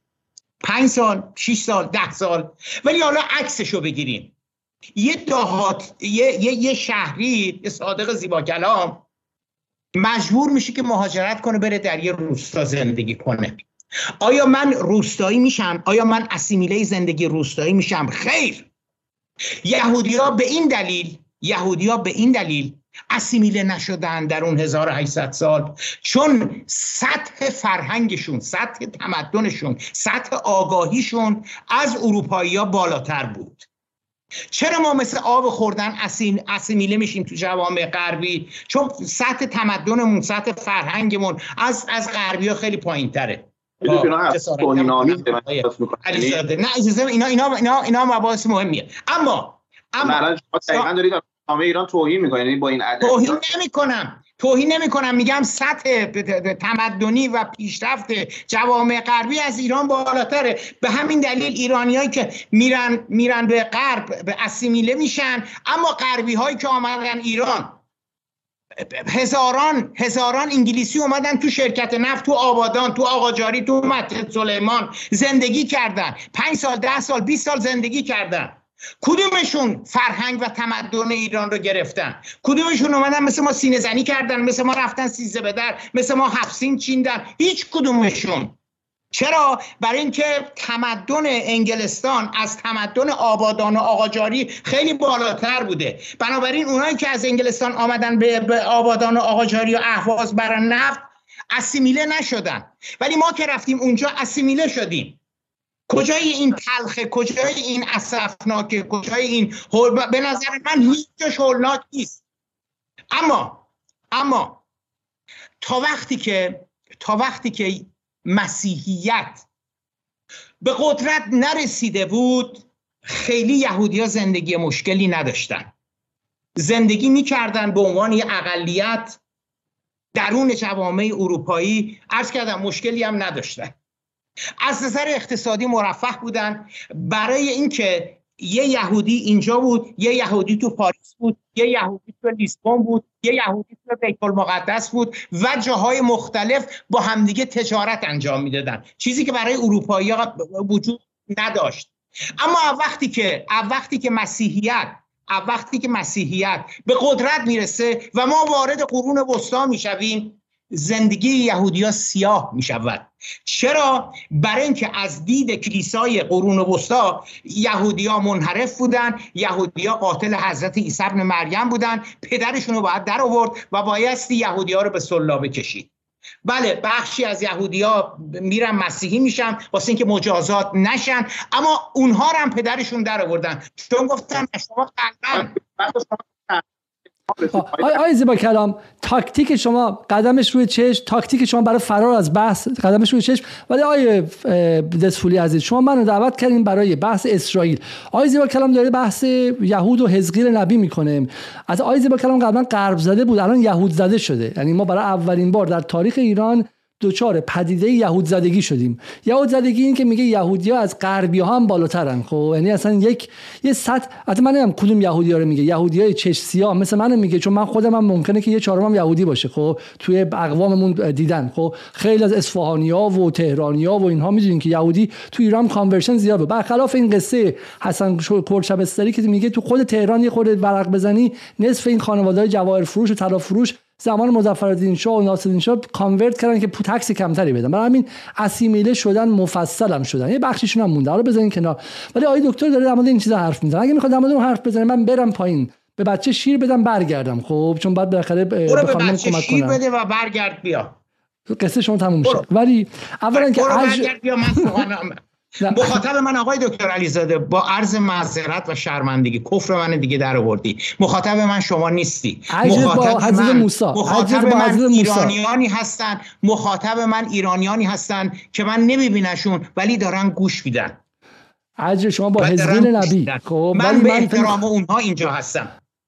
و الا من, من شما رو همین کتاب اختراع قوم یهود هم به فارسی ترجمه شده. من به مخاطب توضیح توصیه می‌کنم برن کتاب شرموزند بخونن که هم عبری می‌دونه هم یدیش می‌دونه همین که برخلاف های دکتر که حرفاشون یه مقدار شبیه رو انتاکسیا هستش بر اساس یه پروفسور دانشگاه تلاویوه که بالای چم ده هزار ساعت به اون کتاب کار کرده و کتابی که خود مراجع جدی Tel Aviv University نتونستن منابعش رو زیر سوال ببرن. اگر می‌خوایم بحث جدی تاریخی در یهودیت کنید در صلاحیت منم نیستش. من دو کتاب خوندم خب؟ من استاد یهود شناسی و قوم یهود نیستم. خب در این حد گفتم که عقلم به این قد می‌رسه که در قرن 21 کسی برای توضیح دولت ملت که امری مدرنه شخم نمی‌زنه توی 4000 سال پیش و ببینید قابیل اول حابیل با بیل کجا حابیل اول قابیل با بیل کجا برعکس. خب بحث من چیه؟ مردم عزیز ایران. منم با این دکتر صحبت می‌کنم. آقای دکتر عمدن زده به کانال هفت. عمدن زده. شما دقت کنید که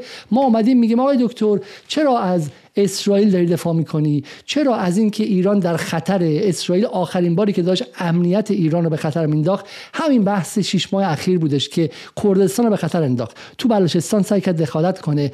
بحث زن زندگی آزادی مجاهدین رو اسکان داد. تو آذربایجان شیطنت کرد و از کردستان عراق مشغول شد. و به واسطه ایران اینترنشنال دقیقا پشتش موساد بود. اتفاقا حتی حق جامعه ایران و بخشای سکولارتر و مدرنتر رو برای گفتگوی آزادانه و حق خواهی و جنبش مدنی برای بحث آزادی پوشش اسرائیل گرفت. چون یه اتفاقی که می‌تونه جنبش مدنی باشه رو تبدیل به یک امر امنیتی و تا لبه جنگ داخلی ایران پیش برد. ما می‌خوام از این حرفا بزنیم. آقای زیبا کلام می‌خواد در حزقیل نبی حرف بزنه. من دو نکته بگم. ای مردم عزیز همین آقای زیبا کلام که سخنگوی یکی از دو جناح اصلی قدرت و ثروت در جمهوری اسلامی با همین قصه که شما می‌تونید امشب ببینید که سطح انسجامش چقدره تونسته در سی سال گذشته بخش عمده از جامعه ایران و بخش طبقات متوسط رو علیه جمهوری اسلامی و علیه پروژه ساخت امنیت برای کشور ایران بسیج کنه. مشکلش هم جمهوری اسلامی نیست. مشکل آیزی و کلام همون که الان خودش گفت. خب ایرانی ها از غربی ها کمتره مشکلش ایرانه. ذهن غرب زده معتقده که ما تا خودمون رو اسیمیله نکنیم اتفاقا. ندیم بره. یه موقع آیزی با کلام فریاد می‌زد که موشک رو بده بره. غنیسازی رو بده بره. من تو قبلی اون گفتگو قبلی با آیزی با کلام هزار سال 2018 گفتم که بدیم بره. این مکتب بدیم بره الان میگه هویت ایرانی رو بده بره. نوروز رو بده بره. تیم ملی رو بده بره شادی برای ایران رو بده بره زبون فارسی رو بده بره هرچی ایرانی بده بره به این امید که غربیشه اما این ملت یک لحظه گوش کنید. این حرفا اگه سال 1974 که مرشد و استاد و مراد ایشون حضرت آیت الله و المسلمین حجت الاسلام و فلان اکبر هاشمی رفسنجانی زنده بود یه معنایی داشته. چون آمریکا در قدرت بود. اما الان سوال من زیبا کلام اینه. جناب آقای زیبا کلام جناب دکتر زیبا کلام شما این همه سال سی سال برای مردم ایران گفتی که تو با آمریکا نسازیم و اون طولش اسرائیل هم به رسمیت نشناسیم نمی‌تونیم آبم بخوریم. استاد دومت حسن روحانی 8 سال کشور گروگان گرفت و گفت حتی اگر تو با آمریکا نسازی و اسرائیل به رسمیت نشناسی و FATF قبول نکنی حتی واکسن نمی‌تونیم بدیم ده ها هزار نفر از پدر مادر بچه‌هایی که این برنامه رو می‌بینن کشته شدن. و آقای زیبا کلام گفت اشکال نداره اونا شهید فایزرن. بذار کشتشن انتظار برای فایزر و مردن میارزه به اینکه واکسن چینی وارد کنیم. ما مشکلم با آیزی با کلام اینه. آیزی با کلام اسرائیل رو چون بخشی از پروژه گردش به غرب می‌دونه ضروری می‌دونه مثل آب خوردن. و ما میگیم آقا از بن سلمان کمتری شما. خجالت بکشین. بن سلمان سعودیش فهمید که راه جهان مدرن از واشنگتن دیگه نمیگذره. بایدن اومد تحویلش نگرفت. رفت سراغ چین. و این مردم عزیز اگر شما وضعتون امروز خراب اقتصادتون خرابه اگر توسعه ایران با وقفه جدی روبرو بوده یه بخشیش بخور بخورهای داخله که دوستان آیزی با کلام کسایی خود خود آیزی کلام نه. کسانی که ایشون نماینده فکریشونه بخشیشن. یه بخش دیگه اینه که این پروژه چرخش به شرق ایران به تاخیر افتاد. من از آقای زیبا کلام می‌پرسم. اسرائیل رو ولش کن. مرشد شما حسن روحانی سال 2016 چرا به بسته 600 میلیارد دلاری شی جین پینگ نگفت؟ نگفت و باعث شد که هم برجام ضعیف شه هم آمریکا حوس پاری کردنش به سر بیاره هم 600 میلیارد دلار از توسعه مدرسه بچه های سیستان بلوچستان راه آهن به شکلی رش به انزلی انزلی به باکو. همین از بین بره. ایران می‌تونه الان سرانه درآمدش بر افراد یک برابر و نیم این باشه. و امثال های زیبا کلام با گروگانگیری کشور با این قصه های حزقیل نبی غربگرایی تصوری نابودمون کردن. غربگرایی زیبا کلام مسئلهش این نیستش که اسمش چیه؟ حرفی که جمهوری اسلامی تابو می‌دونه. نه مسئلهش اینه ایدئولوژیکه. ایدئولوژیکه.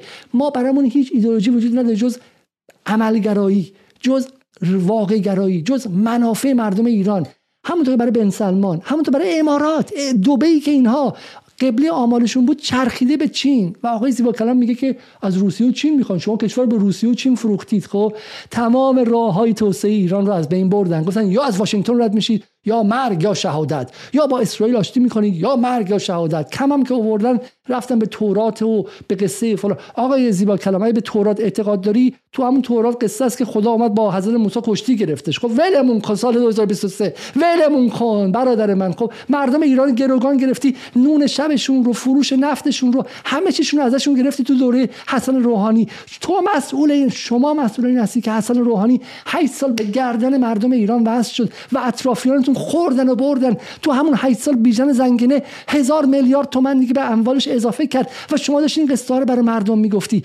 آقای زیبا کلام عمر آدم محدوده شما مسئولی مقابل تاریخ. اگه چهار تا آدم کم سواد تو ایران با پایتون و مزخرف گوییشون دارن چرت و پرت میگن شما دلیل نمیشه فقط به اونا بگی. شما باید از بیرون نگاه کنی و به تاریخ ایران ببینید که با تاریخ ایران چه کردی. سی سال شما رو انداختن جلو برای دفاع از اموال و منافع خانواده های نزدیک به رفسنجانی ها محافل قدرت و ثروت و اولیگارشی که به جون ایران افتادن. خب یک کلمه تا حالا تو زندگی از خصوصی سازی نگفتی از حق 20 میلیون کارگر نگفتی. خب یک کلمه نگفتی برای من قصه حزقیل نبی میگی. خب ایران و جمهوری اسلامی وظیفه داشت که از ایرانیان مقابل اسرائیل که کثیفترین دولت بشریت کثیفترین دولت بشریت اسرائیل یعنی یه علامت منفی بذار بغل نازیسم اسرائیل تبدیل شده به همون دشمن خودش. هولوکاست کثیف ما هولوکاست باید کی شرمندش باشه؟ اروپایی هایی که هولوکاست به وجود آوردن نه مردم خاورمیانه. اسرائیل غده سرطانیه. چرا؟ برای اینکه اسرائیل از نظر ارگانیک به این منطقه نمی‌خورد. این چشم آبیایی که توی لایپسیک درس خوندن توی دوسلدورف درس خوندن چه مردم این منطقه داشتن. با قدرت عجیب تکنولوژیک اومدن. استعمارگر بودن. به انگلیسی به اینا میگن ستلر کلونیالیزم یعنی استعمارگرانی که برای تسخیر میان نه استعمارگرایی که میان بدزدن و ببرن. اومدن که زمین بدزدن اصل کارشون. خب برای به بمب اتم مجهز شدن برای به بمب شیمیایی برای به بمب سایبری و یه خطر جدی برای منطقه است. جمهوری اسلامی که شکل گرفت بو برد که اعراب که نتونستن. من اگه بخوام توی منطقه استقلال داشته باشم و رژیم امنیتی منطقه رو مستقل کنم اجازه بدم که نفس بکشم باید با این حکومت کاری بکنم. حالا از نظر شهودی آقای خمینی گفت احتمالاً تفکرش از نظر مفهومی نمی‌تونست این صورت بندی رو انجام بده. ولی فهمی که اسرائیل خطره خب؟ اما ایران با این خطر چیکار کرده؟ آیا رفته به قدس حمله مستقیم کرده؟ نه کج مریض اومده. تا چه سالی؟ تا سال 2003 2003 ایران داشت می‌رفت به بمب اتم نه ولی به قدرت هسته‌ای دست پیدا کنه. چرا؟ چون آمریکا دور تا دور منطقهش رو گرفته بود. آمریکا نه اسرائیل. کل این قصه ای که دعوا ایران با اسرائیل قصه شاه شاه حسینه. قصه حسن حسین کور شبستری دروغ مردم جله ایران آمریکا دورش گرفته بود خب. برای دفاع از خودش رفت سمت هسته کی اومد باش مقابله کرد؟ اسرائیل. از اون موقع اسرائیل وارد جنگ مستقیم با ایران شد. نه ایران با اسرائیل. اما ایران الان حالا که دستش باز شده حالا که قصه های زیبا کلام ها رو ریخته به دور و تونسته بیاد پروژه های خامنه جلو ببره اتفاقا تا تهش هم باید بره شرایط ازمهلال و نابودی این کثیفترین دولت تاریخ این حکومت آپارتایدی رو به وجود بیاره و مطمئن باش اگر اتفاق بیفته تمام اعراب میان و زیل ایران خودشون تربیت می‌کنن تعریف می‌کنن. و چه اتفاقی میفته ایرانی که زبونش فارسیه شیعه است و در یک انزوای استراتژی و استراتژیک قرار داره اینجوری می‌تونه از انزواش بیرون بیاد و آقای منطقه غیر متجانس شه. خب؟ در واقع ایران بدون که جنگ کنه. مثلا همین الان. الان ببین ایران با عربستان نزدیک شد عربستان از اسرائیل دور شد. بلافاصله امارات از اسرائیل دور شد خب؟ بحرین از اسرائیل فرا دور میشه. این قدرته بیا یمن رو گرفتش ایران خب؟ قدرت ایران رو نمی‌بینن. این پروژه عظیمی تاریخی که اتفاق افتاده و احیای ایران زمان صفویه و زمان به شکلی قدیمه رو نمی‌بینن خب؟ احیای ایران تاریخی رو نمی‌بینن خب؟ اما دنبال احیای فلسطین تاریخی هن که اسرائیل تاریخی هن که هنوز مرمز وجود داشته باشه داشته باشه. آقای علیزاده تقریبا زمان شما شد ده دقیقه. آقای دکتر زیبا کلام شما دوره قبلی هم با توجه به اینکه زمان تو بیشتر شد تقریبا اون زمان رو دیگه برابر کردیم با علیزاده. یعنی شما خالص ده دقیقه وقت داریم ولی من باز خواهش می‌کنم به خاطر اینکه بحثا به پیش بره ده دقیقه شما رو باز ما تو پارت مختلف خورد بکنیم. فقط یک نکته من بگم جسارتا اگر امکانش هست آقای دکتر ما دیگه برسیم به بحث امروزی. بحث تاریخی شد بحث به نظرم بدی هم نبود ولی دیگه ما تو اونجا نمونیم. ما به هر حال امروز واقعیتی که داریم اسرائیل ایران رو تهدید می‌کنه. اسرائیل در منطقه غرب آسیا به هر حال با کشورهای مختلف الان درگیر با سوریه ما اخبار مختلفی داریم. تقریبا هر هفته میشنویم که بمباران مناطق مختلف سوریه هستش با لبنان. خدمت شما عرض بکنم با کشورهای مختلف بالاخره درگیر. ما با واقعیت های امروز بالاخره سر و کار داریم. اگر امکانش هست به امروز برسیم و نکات شما رو در مورد واقعیت های امروز داشته باشیم. آقای دکتر دانیال نبی و یشوعای نبی رو هنوز نگفته. اونا رو بگه بعد دیگه وارد بحث امروز میشیم. یشوعای نبی. گفت جز وصل تو دل به هر که بستم توبه. بیاد تو هر کجا نشستم توبه. در حسرت تو توبه شکستم صد بار.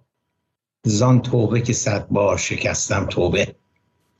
چقدر من خوشحالم که مردم دارن گوش میدن به حرفای آقای دکتر علیزاده و داوری شما آقای مهدی دسفولی عزیز. چقدر من خوشحالم که آدما دارن گوش میدن یا دارن می‌بینن. همون آماری که آقای دکتر علیزاده دادن. نمی‌دونید نمی‌دونید. من چه لذتی می‌برم وقتی آقای علیزاده صحبت می‌کنن. چون در حقیقت بهترین دفاع رو آقای علیزاده دارن از من می‌کنن. اصلا با, با, با بیاناتی که آقای علیزاده می‌کنن باور کن آقا مهدی من خیلی دیگه نیاز ندارم حرفی بزنم. یعنی این چیزهایی که ایشون داره میگه بالاترین حجت بالاترین دفاع از من هستش. قبلا هم خدمت شما عرض کردم. تا ما ندونیم تا ما ندونیم که در این 18 قرنی که یهودیا در اروپا بودن چی میشه که بعدا اینها در آخرش می‌خوان مهاجرت کنن و برن از اروپا و خیلی هاشون میرن؟ ما نمی‌تونیم بفهمیم که اسرائیل چجوری به وجود میآید. حالا هی شما میگی که بیا بریم راجع به سوریه بحث بکنیم. حمله کردن به سوریه زاخوهای چه می‌دونم زاغهای مهمات ما رو زدن اون کاری کردن اون کاری کردن. اینا بیایم راجع به الان صحبت بکنیم. راجع به الان نمی‌تونیم صحبت بکنیم.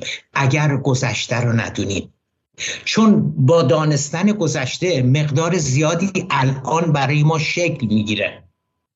عرض کردم خدمتتون که در ابتدایی که یهودی ها رو اووردن اروپا مشکلی خیلی نداشتن. یه اقلیتی بودن ضمن اینکه اسیمیله نمی شدن داشتن زندگی می‌کردن. زندگیشون هم خوب بود. اکثرا هم تو شهرها بودن دیگه تو درداهات اروپا که اینا پراکنده نشدن. اون 5000 تا توی شهر بودن.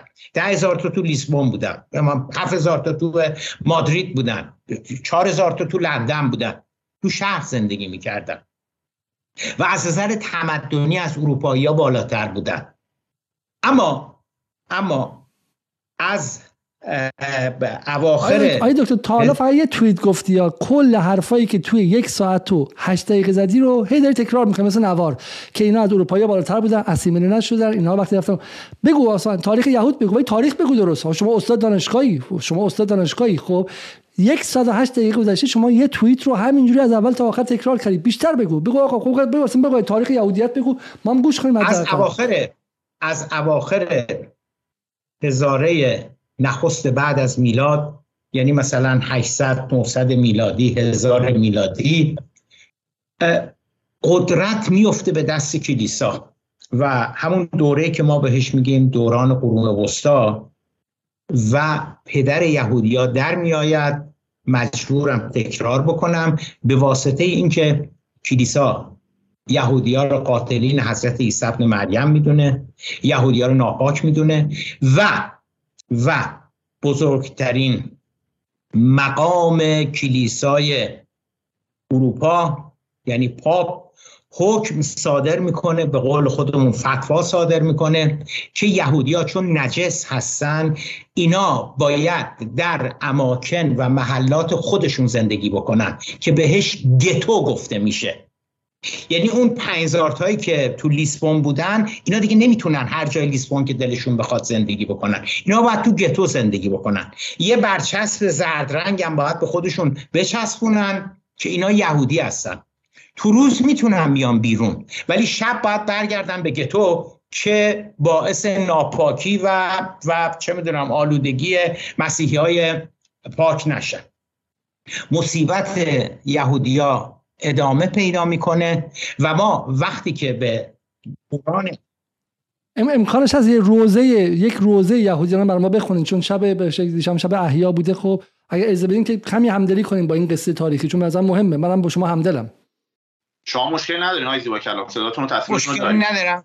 صدا داری میشنوین بله بله بله بله. خوب بفهم ببینید آقای دکتر علیزاده کوچکترین کوچکترین و ابتدایی ترین موارد آداب معاشرت رو رعایت نمی‌کنن چه بعد از زوری و چه الان آقای دکتر 5985 نفر حق و ناست وایسادن اینجا. در مورد مسائل روز ما بچه شهید دادیم در هفته های گذشته توی سوریه و شما دارین آمدانه ذهن ها رو آلوده می‌کنید. من اتفاقا آداب معاشرت مردم رو دارم رعایت می‌کنم. حق و ناسه 6 هزار نفر اینجا 4 هزار نفر اونجا 10 هزار نفر فقط در روبیکا و یوتیوب جدال هستن. 10 هزار نفر تو اسنن شما دارین به افکار عمومی توهین می‌کنید با این فرارتون. اگر نمی‌خواین صحبت کنید در مسئله اسرائیل بفرمایید خب؟ ولی حق و ناس حق داره بفهمه و وارد بحث شه. شما فردی بودید که همین الان بعد از که ما با هم دیگه صحبت کردیم بلافاصله خبر فوری قصه شما رو زد که زیبا کلام اسرائیل هیچ وقت به ایران تهدید نکرده. بلا وستی به امپراتوری رسانه همین الان هم از این خبرها جمله رو می‌گیرن وست می‌کنن. بازی رسانه هم بلدی الان داری فرار می‌کنی. خب حق و ناس شما سنی ازتون گذشته. جای پدر من هستین احترامتون واجبه. آداب معاشرت یعنی آداب حق مردم عادی. نه حق خانواده رفسنجانی نه حق مرعشیا حق آدم نه حق فائزه هاشمی. حق مردم عادی ما کوچیران ببینیم. ما حق داریم. خب من خودم اینجا نشستم. که با شما صحبت جدی کنم. شما دارین آمدانه وقت مردم تلف می‌کنید. یک کروموزوم یه سلول از شرافت و مردانگی فائزه هاشمی تو تنت نیست. نمی‌خواستم اینو بگم علیزاده. چون اسم فائزه هاشمی رو آوردی کاش تو به اندازه فائزه هاشمی مرد بودی. کاش تو به اندازه فائزه هاشمی مرد بودی. کاش به اندازه فائزه هاشمی مرد نه چون پدرم تو پدرم 4000 نفر سال 67 نکشته. پدرم 4000 نفر رو سال 67 نکشته.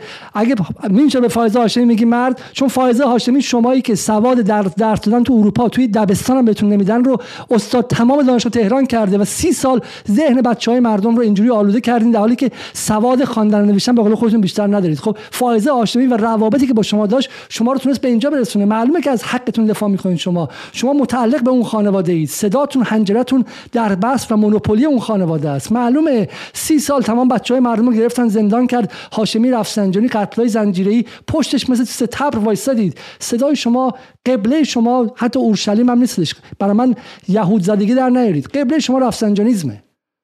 اما روزگار یهودیا آقا مهدی همچنان سیاهتر سیاهتر شد و ما وقتی رسیدیم به دوران انگیزاسیون. آماری وجود داره دادی از یهودیا علا رقم که در گتوا زندگی می‌کردن سوزانده شدن دیدید دیگه فکر کنم تصاویرش و اینها رو دیدید دیگه که یه نفر رو به صلیب مانند کشیدن و آتشی میافروزند و کلیسا میگه که این باید زنده زنده در آتش سوخته بشه به خاطر افکار پلیدی که داره و قصه اما چه شد بعدش؟ بعدش رونسانس به وجود آمد. بعدش انقلاب علمی به وجود آمد.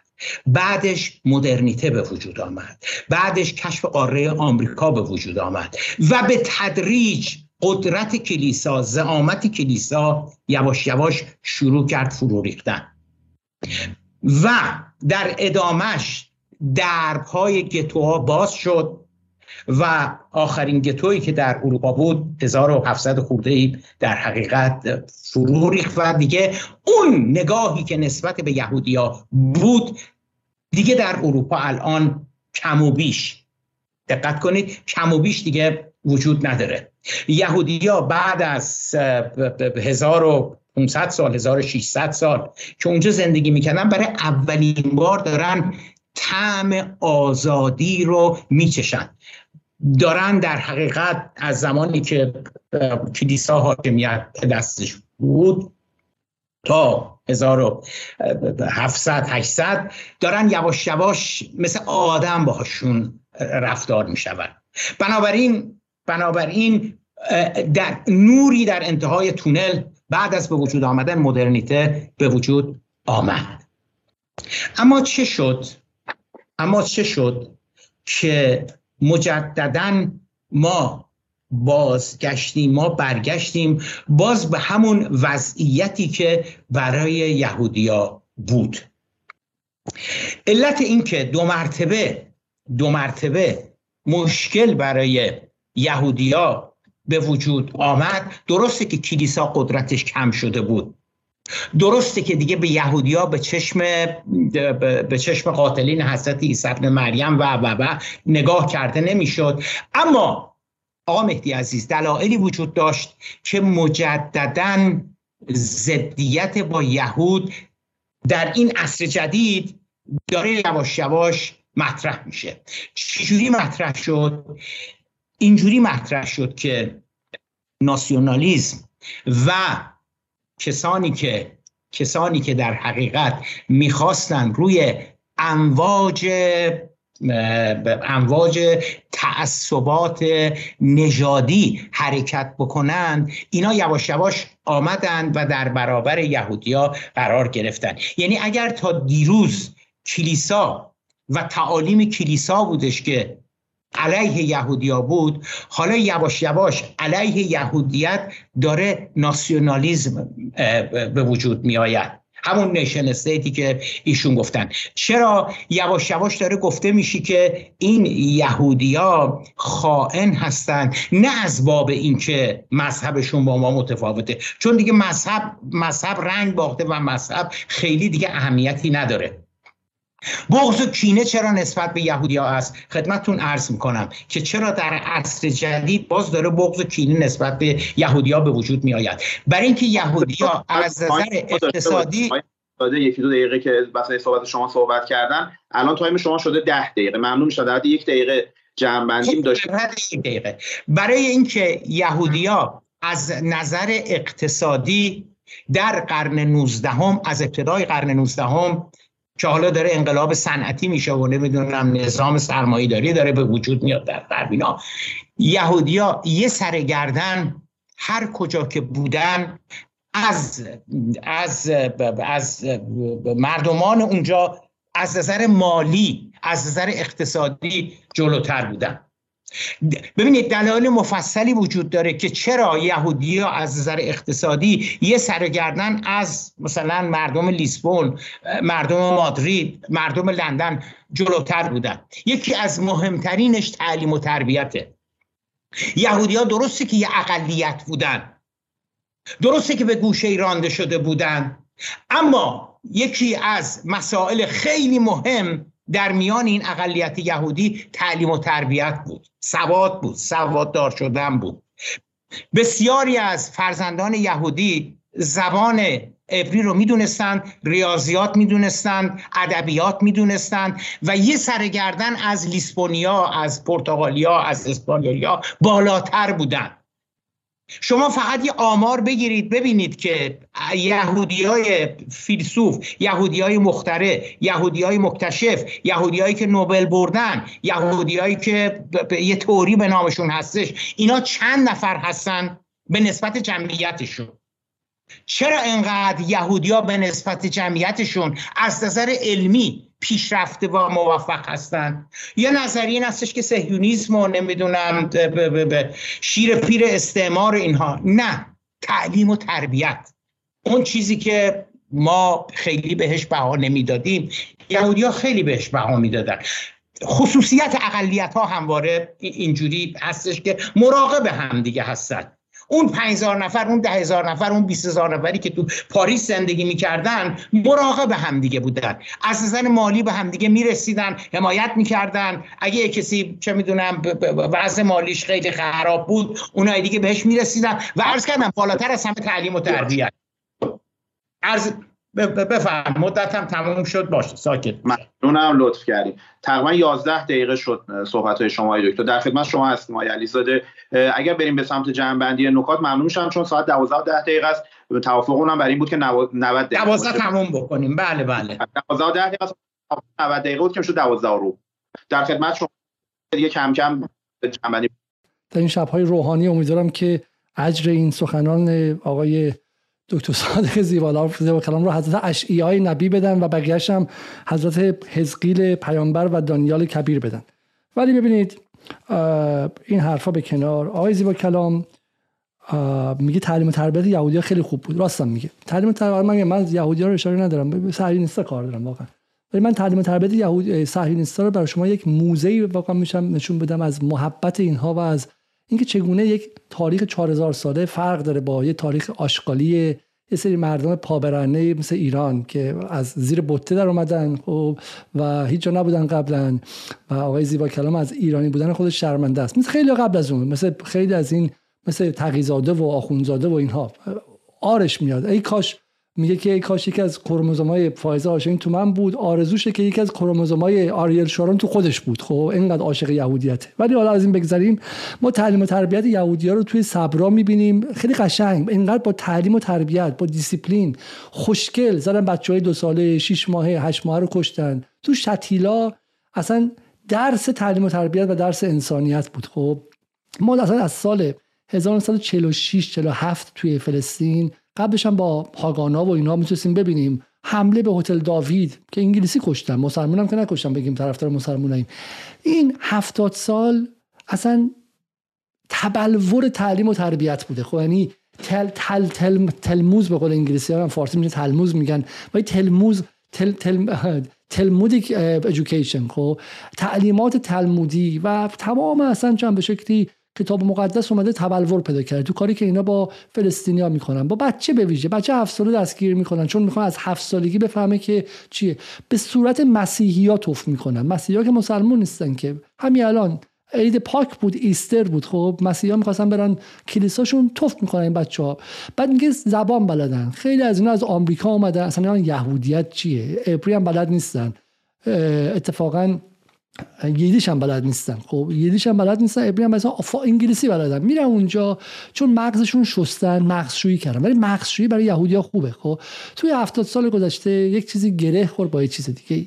چی گره خورد؟ مشکل یهود. ای کاش آقای زیبا کلام این جزوه کوچک کارل مارکس خونده و به اسم جویش کوشن یا چیزی که مثلا تو فرانسه اون موقع در مورد بحث این که آقا ما باید چیکار کنیم بحث اسیموله شدن و نشدن یهودیت رو. بارم گفتم که این قصه ها رو یعنی من واقعا عذر خواهی می‌کنم یک دلیل برای برانداز بودن در ایران هست. اینه که دانشگاه های ایران پر از امثال زیبا کلامه که یه موقعی چون با آقای رفسنجانی چسبیده بودن خودی بودن بدون گزینش رفتن تو بقیه هم از اون ور چون به اون ور نزدیکن میرن تو.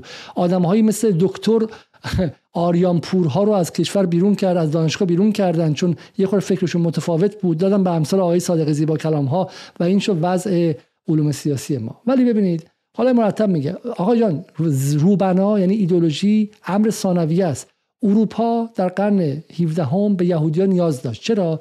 چون پروتستانیزم شمال اروپا بسیار Puritan و خیلی خشک مقدس بود. نمی‌تونست در حالی که نیاز داشت به انباشت سرمایه و financial sector یعنی بانکداری برای بخش صنعتیش بدون بانکداری که نمی‌تونی سرمایه داری داشته باشی خب. ولی نمی‌تونست خودش بانکداری داشته باشه چون گفته بودن ربا حرامه. چیکار کردش؟ کرامول یک سری روایت جعل کرد که وقتی که حضرت مسیح میاد عده یهودی آورده شدن به شهری که درش مسیح ظهور می‌کنه. رفتن از خاورمیانه یهودی بار زدن آوردن توی City of London مرکز تجاری لندن. گفتن آقا بانک رو اداره کنید. خب این یهودیت و این مسیحیت در هم آمیخته بودن. خب علت هم که بعضی بعضیشون خوب بود این بود. ولی اینکه میگه یهودیا پولدار بودن از اون جوکای بزرگه. یهودیای پولدار همون بودن که 1933 به بعد بعد از کتاب سوزان تو آلمان نازی بلند شدن رفتن آمریکا و جاهای امن رفتن. یهودیای کارگر working class طبقه کارگرشون تو اروپا موندن و سوخته شدن بردن سوخته شدن. تو اتاق گاز بردنشون که هولوکاست. هولوکاست مال پولدار یهودی که نبود که. مال بدبخت بیچارهاشون بود. ولی اتفاقی که افتاده اینه. مثل اینکه ما 20 سال دیگه بریم ما 200 سال دیگه بریم ایرانیایی تو کالیفرنیا رو بگیم شما ایرانی هستین هنوزم نوروز رو جشن می‌گیرین غلط می‌کنین جشن می‌گیرید. پاشین برین ایران. به زور ورشون داریم مثلا 2000 سال دیگه. ببریمشون به سرزمین مادری. خب اروپا که به قول خود آقای با کلام هزار سال تاریخ یهود سوزی داشت. تاریخ یهود ستیزی داشت یهود کشی داشت پوگروم داشت. توی اسپانیا پلیس داشت نگاه می‌کرد تو خونه ها بعد یه دونه پای خوک آویزون می‌کردی از آشپزخونه بفهمن که یهودی نیستی چون یهودی ها خوک خون نمی‌خورن خب؟ وگرنه می‌رفتن پوست سرتو میکندن. ولی آیزی با کلام ما که در منطقمون یهود ستیزی نداشتیم که. ما ایرانی ها هرگز یهود ستیزی نداشتیم. ما مسلمون ها یهود ستیزی نداشتیم. چند تا پوگروم در تاریخ اسلام شده. چند تا یهود کشون و یهود سوزون در تاریخ اسلام شده. در تمدن اسلامی همون که شما آرت میاد که بهش متعلقی در بغداد در استانبول در اصفهان در شیراز کنیسه بغل کلیسا کلیسا بغل مسجد سنی مسجد سنی بغل مسجد شیعه و بغل آتشکده زرتشتی ها بنا شده. خب چون تمدن اسلام مالتی کالچورال بود و چند فرهنگی بود قبل از اینکه این حرفا رو اروپایی ها بخوان در بیارن. اروپای برتر شما که از ایرانی ها برتره کشت و نابود کرد و بمب اتم زد و هولوکاست رو انداخت و بعد هم توفاله های تاریخ خودش رو تازه هل داد به سمت منطقه ما که منطقه ما رو ناامن کنه. اسم اسرائیل اونه. اسرائیل قده حل نشده درون تاریخ اروپاست که تحمیل شد به جهان خاورمیانه و وقتی هم که شد تازه گفتن چه خوب. می‌تونیم از این جنگ بسازیم اسلحه بفروشیم منطقه رو به هم بزنیم قیمت نفت رو بالا پایین کنیم. همونجا تازه این یهودیت تبدیل شد به ابزار سیاست خارجی آمریکا. تازه همون موقع هم سود گرفتن. ابزار سیاست خارجی انگلیس. خب شما نه از استعمار درکی داری و این باور نکردنیه. کسی در ایران بزرگ شده باشه و نفهمه استعمار چیه. اگه کسی استعمار رو نفهمیده باشه یعنی تاریخ هزار و تقریبا میشه گفت 600 به این سمت که اروپایی ها یک باره تبدیل به حیوانات خوناشا می شدن که فقط 150 میلیون نفر رو در لاتین آمریکا کشتن. آمریکای لاتین یک و هشت دهم میلیارد نفر رو در هند کشتن. هند هند هند. این اروپایی های متمدن خب در ایران ما تازه ما شانس آوریم به به واسطه قحطی و اشغال مثلا یه میلیون دو میلیون نفر کشته باشن. خب تاریخ جهان رو نابود کردن چین رو به اون روز انداختن و غیره. 600 سال از این تاریخ میگذره 500 سال از این تاریخ میگذره. این تاریخ استعماره. خب کسی تاریخ استعمار رو نفهمیده باشه بعدم از انقلاب اسلامی سال 57 منزجر باشه. چون نمی‌فهمه استقلال یعنی چی. مشکل زیبا کلام نه یهودیت نه جمهوری اسلامی نه احمد خاتمی نه چیز دیگه ای کسی که تاریخ استعمار در جهان رو نفهمیده باشه آزادی و رهایی از بند استعمار رو نمی‌فهمه. خب گیر می‌کنه تو همین قصه های شاه پریون خب تعلیم و تربیت صبرا و شتیلا. خب و سلام من یه نکته پایانی هم بگم. جمهوری اسلامی آزادی نداره. صادق زیبا کلام 24 صادق سر جمهوری اسلامی می‌زنه. ولی جمهوری اسلامی آزادی نداره ولی حقوقش رو وزارت فر... وزارت علوم به صادق زیبا کلام میده که نماینده ویژه اسرائیل و منافع اسرائیل. ای وای چقدر جمهوری اسلامی اقتدارگرا و دیکتاتوره که صادق زیبا کلام 24 ساله تلویزیون قبلا بودش. از اینجا به اونجا سخنرانی می‌کنه. امروز قرار دانشگاه شریف. همه جا هست. 24 ساعت هم رسانه های حسین مرعشی شرق و اعتماد و این مافیای مخوف اتاق بازرگانی های متعلق به آقای خاموشی بنگ بنگ بنگ صداشو پخش می‌کنن. بی بی سی و اینترنشنال هم پخش می‌کنه. حقوقش هم از جمهوری اسلامی می‌گیره. این نماد جمهوری اسلامی اتفاقا خب؟ همین بلبشو. که این آدم میاد چند هزار دانشجو از این دست این رد شدن که تاریخ رو چپکی خوندن. شما می‌تونی کمونیست باشی لیبرال باشی کانسرواتیو باشی اسلامگرا باشی هر چی می‌خوای باشی ولی فاکتور رو باید درست بدونی. چند هزار دانشجو از این دست ایشون رد شدن که فاکتور رو چپکی می‌دونن فاکتور رو همه رو برعکس می‌دونن خب؟ و این وضعیت ماست. حالا آقای علیزاده اگه اجازه بدین با ترجمه که الانم تقریبا 9 دقیقه بود خدمت شما بودیم آقای دکتر زیبا کلام در حد 5 6 دقیقه نکات خودشون رو بگن و بعد دیگه در حد یکی دو دقیقه برای جنبندی خدمت شما باشیم و خدمت های زیبا کلام. من خواهشی که دارم با تجربه اینکه با شما آقای دکتر زیبا کلام شروع کردیم ما یکی دو دقیقه به شما اختصاص کنم در حد مثلا 7 دقیقه 8 دقیقه اگه شما بتونید مباحث خودتون رو جنبندی کنید که دیگه برای بحث پایانی هم خدمت آقای علیزاده باشیم و تقریبا حوالی ساعت 12 بحث رو دیگه به اتمام برسونیم. من در خدمت شما هستم آقای دکتر زیبا کلام. خب، یعنی این دور آخریه که من دارم صحبت می‌کنم دیگه. بله گفتم اگه ما دوباره بخوام یک دو دقیقه به شما بدیم در واقع با شما نه نه من یک دو دقیقه رو نمی‌خوام. این دور آخریه که من دارم صحبت می‌کنم و هر وقت که وقتم تموم شد جنابالی به هم بگید که وقتتون تموم شده و اینم آخری میشه که آره اینم دور آخری میشه که من صحبت کردم. من آقای دسپولی عزیز تاریخ استخدامم در دانشگاه تهران برمیگرده به اولین حکمی که برای من صادر شده حکم به اصطلاح پیمانی به عنوان هیئت علمی دانشکده فنی دانشگاه تهران مال سوم مهر 1355 هستش. اون موقع انقلاب شده بود و نه آقای هاشمی رفسنجانی مرحوم آقای هاشمی رفسنجانی در زندان بود و حالا نمی‌دونم چجوری آقای هاشمی رفسنجانی باعث شدن که من در دانشگاه تهران استخدام بشم. من در دانشگاه تهران به این دلیل استخدام شدم دیگه اون موقع که انقلاب نشده بود. برای اینکه رکورد تحصیلی که در انگلستان داشتم در زمینه مهندسی شیمی خیلی خوب بود. وقتی هم که بازداشت شدم دستگیر شدم توسط ساواک در سال 1353 آمده ایران. برای دیدن خانواده داشتم دکترامو انجام می‌دادم. و از تحصیلیم در مهندسی شیمی انقدر خوب بود که بنیاد پهلوی به هم سی هزار تومن جایزه جایزه داده بود. و یکی از یکی از بدرفتاری های بدرفتاری فقط میگم. ساواک با من این بودش که تو که انقدر با اعلی حضرت بد بودی وجدان نداشتی که این سی هزار تومن رو گرفته سی هزار تومن اون موقع کم پولی نبود. قیمت یه پیکان بود. جایزه بهم داده بودن چون نمرات خیلی خوبی در مهندس شیمی آورده بودم اینا. بمانن من برای اولین بار مرحوم آقای هاشمی رفسنجانی را سال 81 دو سه اون موقع دیدم. و اون موقع من دانشیار بودم در دانشکده حقوق علوم سیاسی رسمی بودم و خب حالا میگن دیگه که بله شما به کمک هاشمی رفسنجانی وارد دانشگاه شدی و چه شدی و چه شدی و اینها بمانم. نه نماند نماند اتفاقا همینجا بماند. شما در قبل از انقلاب مهندسی شیمی خوندین خیلی مطمئنم آدم باهوشی بودین. ای کاش شما مهندسی مونده بودید. مثل پدر من که اونم دانشگاه فنی درس خونده بود برام زندان ساواک بود. ولی اومدی علوم انسانی. شما سال 69 از علوم انسانی فارغ التحصیل شدی. سال 71 یعنی در اوج سلطنت اکبرخان هاشمی رفسنجانی استخدام شدی. از دانشگاه برادفورد هم درس خوندی. دقیقا جایی که در اوج تاچریزم دیگه تفکر نئولیبرالی و همین تفکرهایی که شما داری میگی.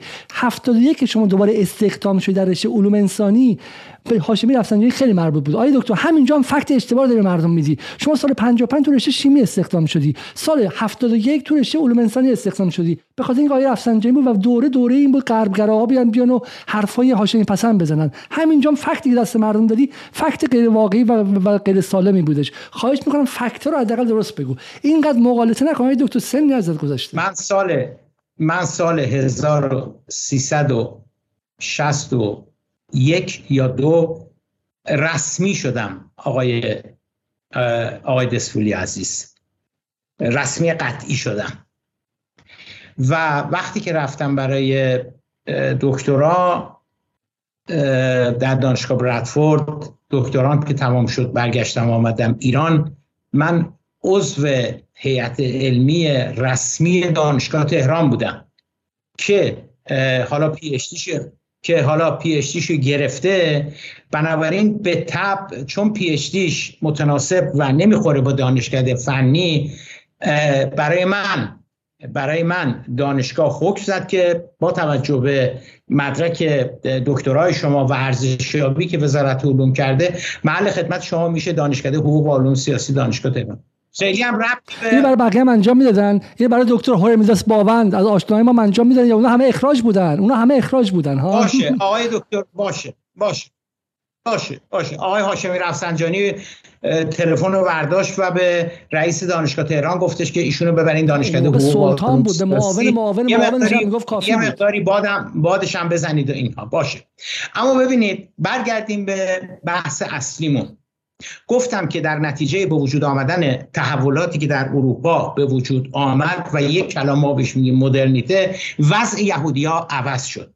اما ببینید ببینید آقای آقای دستوری عزیز چرا مجددا از اوایل قرن 19 هم یعنی از 1800 خورده به بعد. چرا یهودی ها مجددا ما داریم می‌بینیم که داره امواج بغض و کینه و نفرت اینا دو مرتبه نسبت به اینها به وجود میاد. نه تحت عنوان مذهب و کلیسا بلکه این بار ناسیونالیزم و ستون پنجم بودن و ارز کنم اینها. اگر فلان کشور اگه پروس از, از اون یکی کشور شکست می‌خورد می‌گفتن یهودی ها ستون پنجم بودن و کمک کردن به پروس ها اگر فلان کمپانی ورشکست می‌شد می‌گفتن توطعه یهودیا بوده. چرا؟ برای اینکه یهودیا بسیار موفق بودن در زمینه اقتصادی. علا رقم تمام فشارهایی که روشون بود از نظر اقتصادی فوق العاده یهودی ها موفق بودن. چرا؟ یک عرض کردم تعلیم و تربیت. آدمای بی سواد ثروتمند نمی‌شوند. اما آدمای آدمایی که تحصیل کرده هستن امکان اینکه ثروتمند بشن بیشتر هستش. بنابراین تعلیم و تربیت اولین اولین پلکان نردبان بالا رفتن و صعود یهودیا بود. دو برخلاف مسیحی های به اصطلاح بعد از قرون وسطا بهره آزاد بود در یهودیت. ولی در, در, در میان مسیحی ها بهره, بهره رایج نبود. بهره خلاف شهر بود به تعبیر خودمون. اما یهودی ها بهره رو مباه می‌دونستن بهره آزاد بود. بنابراین کلونی های کوچک یهودی اون 5000 تای اینجا اون ده هزار تای اونجا اون 20 هزار تای اینجا پولاشون رو هم دیگه جمع می‌کردن و ایجاد اولین بانک هایی که در اروپا به وجود آمد این اندوخته های یهودیا بود. با این پول کار می‌کردن و در نتیجه شما اگر مثلا هزار تومن داده بودی به اون صندوق که حالا تبدیل شده به یه تجارت خونه به یه, به یه بانک هزار تومن مثلا می‌شد هزار و ست تومن اون ست تومن بهره رو بهت می‌دادن. این در مسیحیت رایج نبود. البته البته بعدها در نتیجه تحولات اجتماعی که به وجود آمد این منسوخ شد دیگه. و کنار گذاشته شد و مسیحیت هم مثل یهودیا از بحری چید. بنابراین یهودیا با مال یهودیا بود. شرکت های حمل و نقل مال یهودیا بود.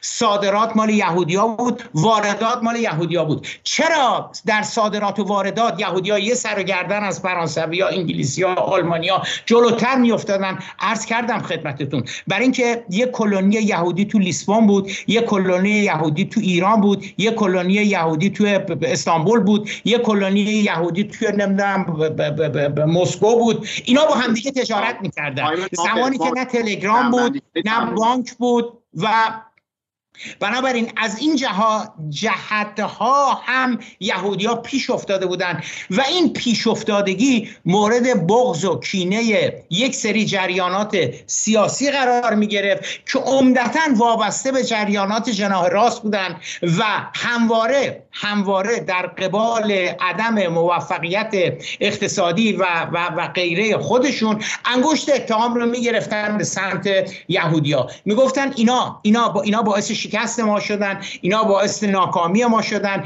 اینا باعث این شدن که ما نتونیم از اقتصادی پیشرفت بکنیم. یعنی کلیسا که رفت کنار یه بغض و کینه دیگر جدیدی که حالا نژادی هست اقتصادی هست فرهنگی هست نسبت به یهودی ها داره از اوایل قرن 19 هم داره در اروپا به وجود می آید ممنونم. آیا علیزاده در حد چهار دقیقه خدمت شما هستیم برای جنبندی چهار دقیقه. الان دیگه وقت مهمی من می‌خوام دیگه الان دیگه حرف پایانی بزنم و بعد بزنم دقیقا چقدر وقت دارم من. چهار دقیقه. چهار دقیقه. بسیار خب من چهار دقیقه رو بنویسم. اینجا قشنگ که دیگه چیزی از حق خود من ضایع نشه. برم و این بحث ببینم که بالاخره حابیل قابل با بیل کش یا قابیل حابیل با بیل کشت. خب ببین آقای دکتر زیبا کلام شما امشب در تمامیتشون اینجا دیدید.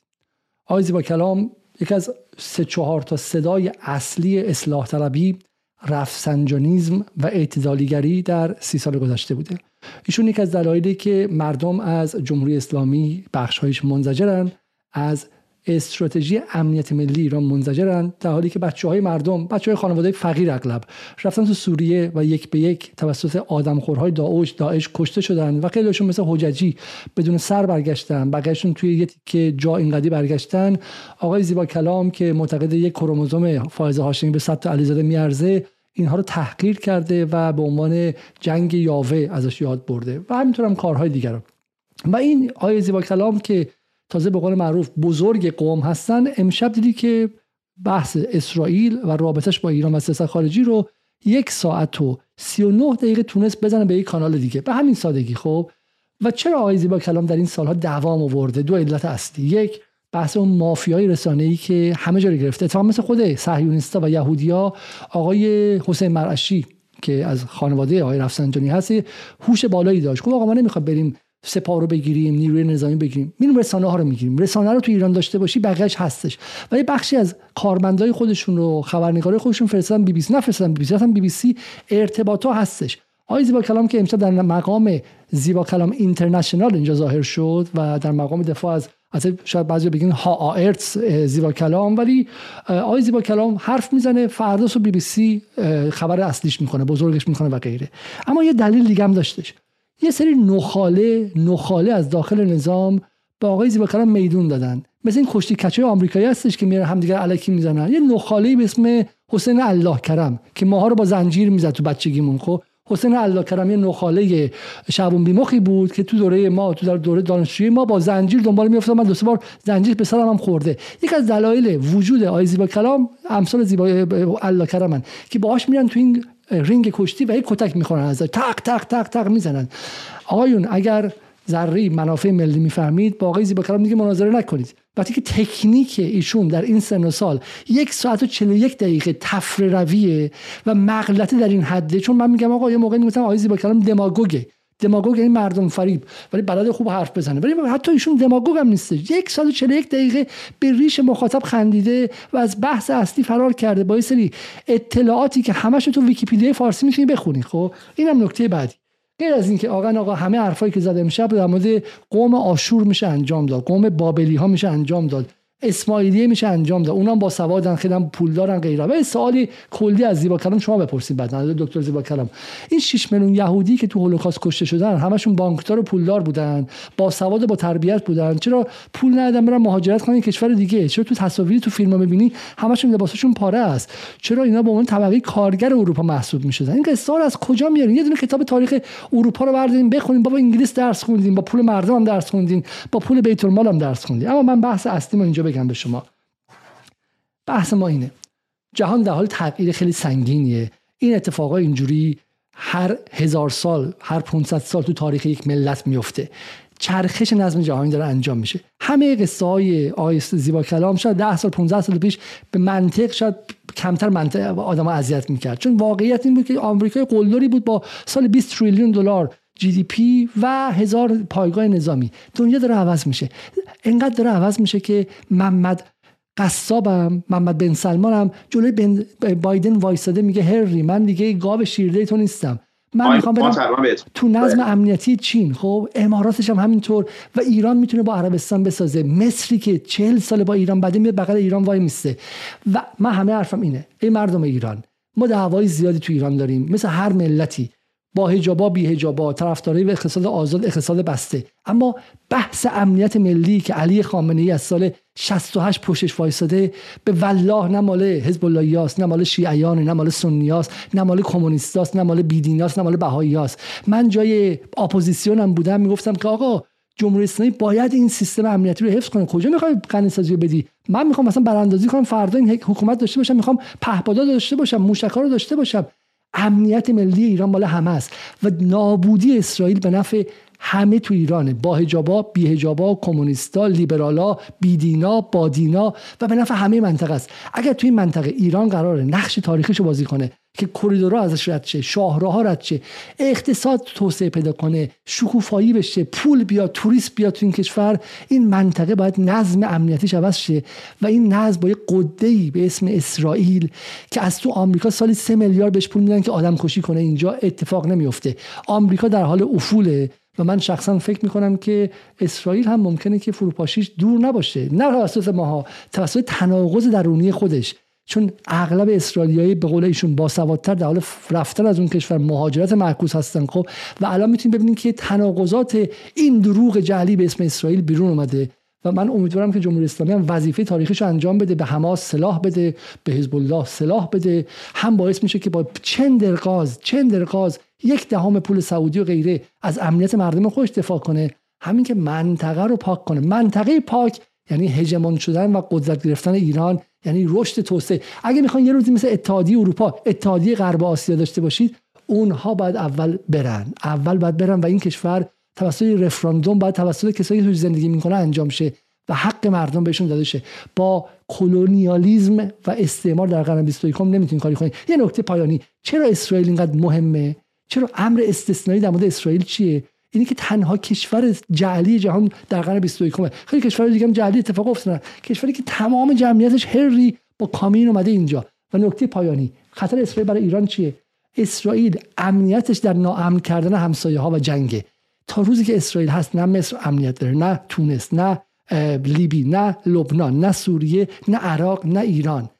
برای اینکه ما امنیت ابتدایی داشته باشیم بتونیم با همسایگامون زندگی کنیم نیاز به این داریم که این کشور و این آپارتاید نژادی که به اساس قصه های 4000 سال پیشه مزمحل شه و ناپدید شه و از درون بپاشه مثل آپارتاید آفریقای جنوبی. ممنونم آقای علیزاده. خیلی لطف کردید. آقای دکتر زیاد کلام در حد 20 ثانیه واقعا اگر من بیشترم نشه ممنون میشم چون تایم هم خیلی عبور کرده. اگر در حد 20 ثانیه جمع بندی بکنید پایانتون بدید ممنون میشم که در حد 20 ثانیه هم خدمت آقای علیزاده با شما دیگه بحث امشب رو به پایان برسیم. از هر دو بزرگوارم ممنونم. آقای زیبا کلام در خدمت شما هستیم در حد 20 ثانیه. چه کسی و چه نهادی به جمهوری اسلامی ایران تکلیف کرده که تو وظیفه داری و تو میبایستی اسرائیل رو نابود بکنی. نه اتحادیه جهان عرب نه سازمان کنفرانس اسلامی نه سازمان آزادی بخش فلسطین نه مردم ایران نه مجلس شورای اسلامی نه قانون اساسی به هیچ وجه چنین وظیفه ای رو بر گردن جمهوری اسلامی نگذاشتند. ممنونم. آقای علیزاده وظیفه کسی نیستش ولی اسرائیل توسط مردم اون منطقه از بین خواهد رفت چون هیچ حکومت آپارتایدی که بر اساس اینکه من یهودیم از دیگران برترم برتری نژادی و قومیتی در قرن 21 جایی نداره. جاش گورستان تاریخ. ما به برابری انسان ها معتقدیم نه برتری قوم یهود بر دیگران. مرگ بر کسانی که یهود پرستن مرگ بر کسانی که یهود زدن مرگ بر غرب زده ها و مرگ بر همه کسایی که فکر می‌کنن ایرانی ها از بقیه پسترن. من معتقدم ایرانی ها مثل بقیه ملت های جهان برابرن انسانهای بسیار با تاریخی هستند و می‌تونن تاریخش هم احیا کنن. ای وای بر کسانی که اینقدر از خودشون متنفرن. اینها نیازمند روانکاو هستن در وهله اول و ببینن که چرا در کودکی‌شون چه اتفاق افتاده که اینقدر خودستیزی و خود نفرتی دارن. و سلام شب شما بخیر.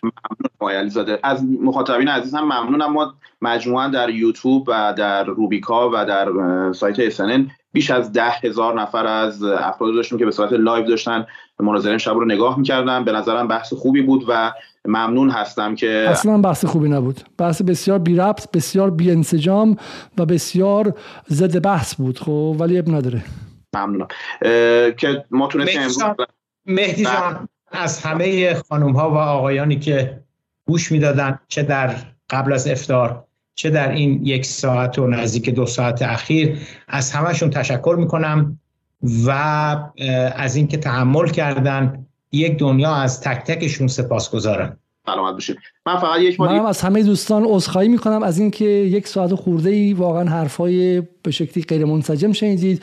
من به عنوان کسی که در جدال موظف می‌دونم خودم رو که از ذهن شما از وقت شما پرستاری و حمایت کنم و حفاظت کنم از اینکه هیچ آیدتون نشده در این بحث جز یک توییتی که آیزی با کلام مرتب تکرار کرد از همه شما عذرخواهی می‌کنم. ولی گفتم اگر دیگر که افراد در فضای عمومی ایران تن ندن به اینکه چون مخاطب میاره این بحث انجام شه ما می‌تونیم فضای عمومی وارسته داشته باشیم. شما می‌تونید طرفدار حمله نظامی به ایران باشی ولی یه انسجام درونی حرفاتون داشته باشی نه اینکه هی مرتب از حزقیل نبی و حابیل و قابیل حرف بزنید. ممنونم من یک بار دیگه یادآوری بکنم که این بحث ما در راستای مستندی بود که امروز رونمایی شد به اسم ودا با اسلحه که مستند پرشه در واقع یاسر عرفات هست و سعی کرده در واقع با فراز و نشیب های زندگی یاسر عرفات مبارزات مردم فلسطین علیه اسرائیل رو هم بیان بکنه. این مستند از امروز در دانشگاه های مختلف اکران شروع شده. عزیزانی که تمایل دارن این مستند در دانشگاه های اون افراد که مشغول تحصیل هستن و یا در مکان های دیگری که حالا شمال مدارس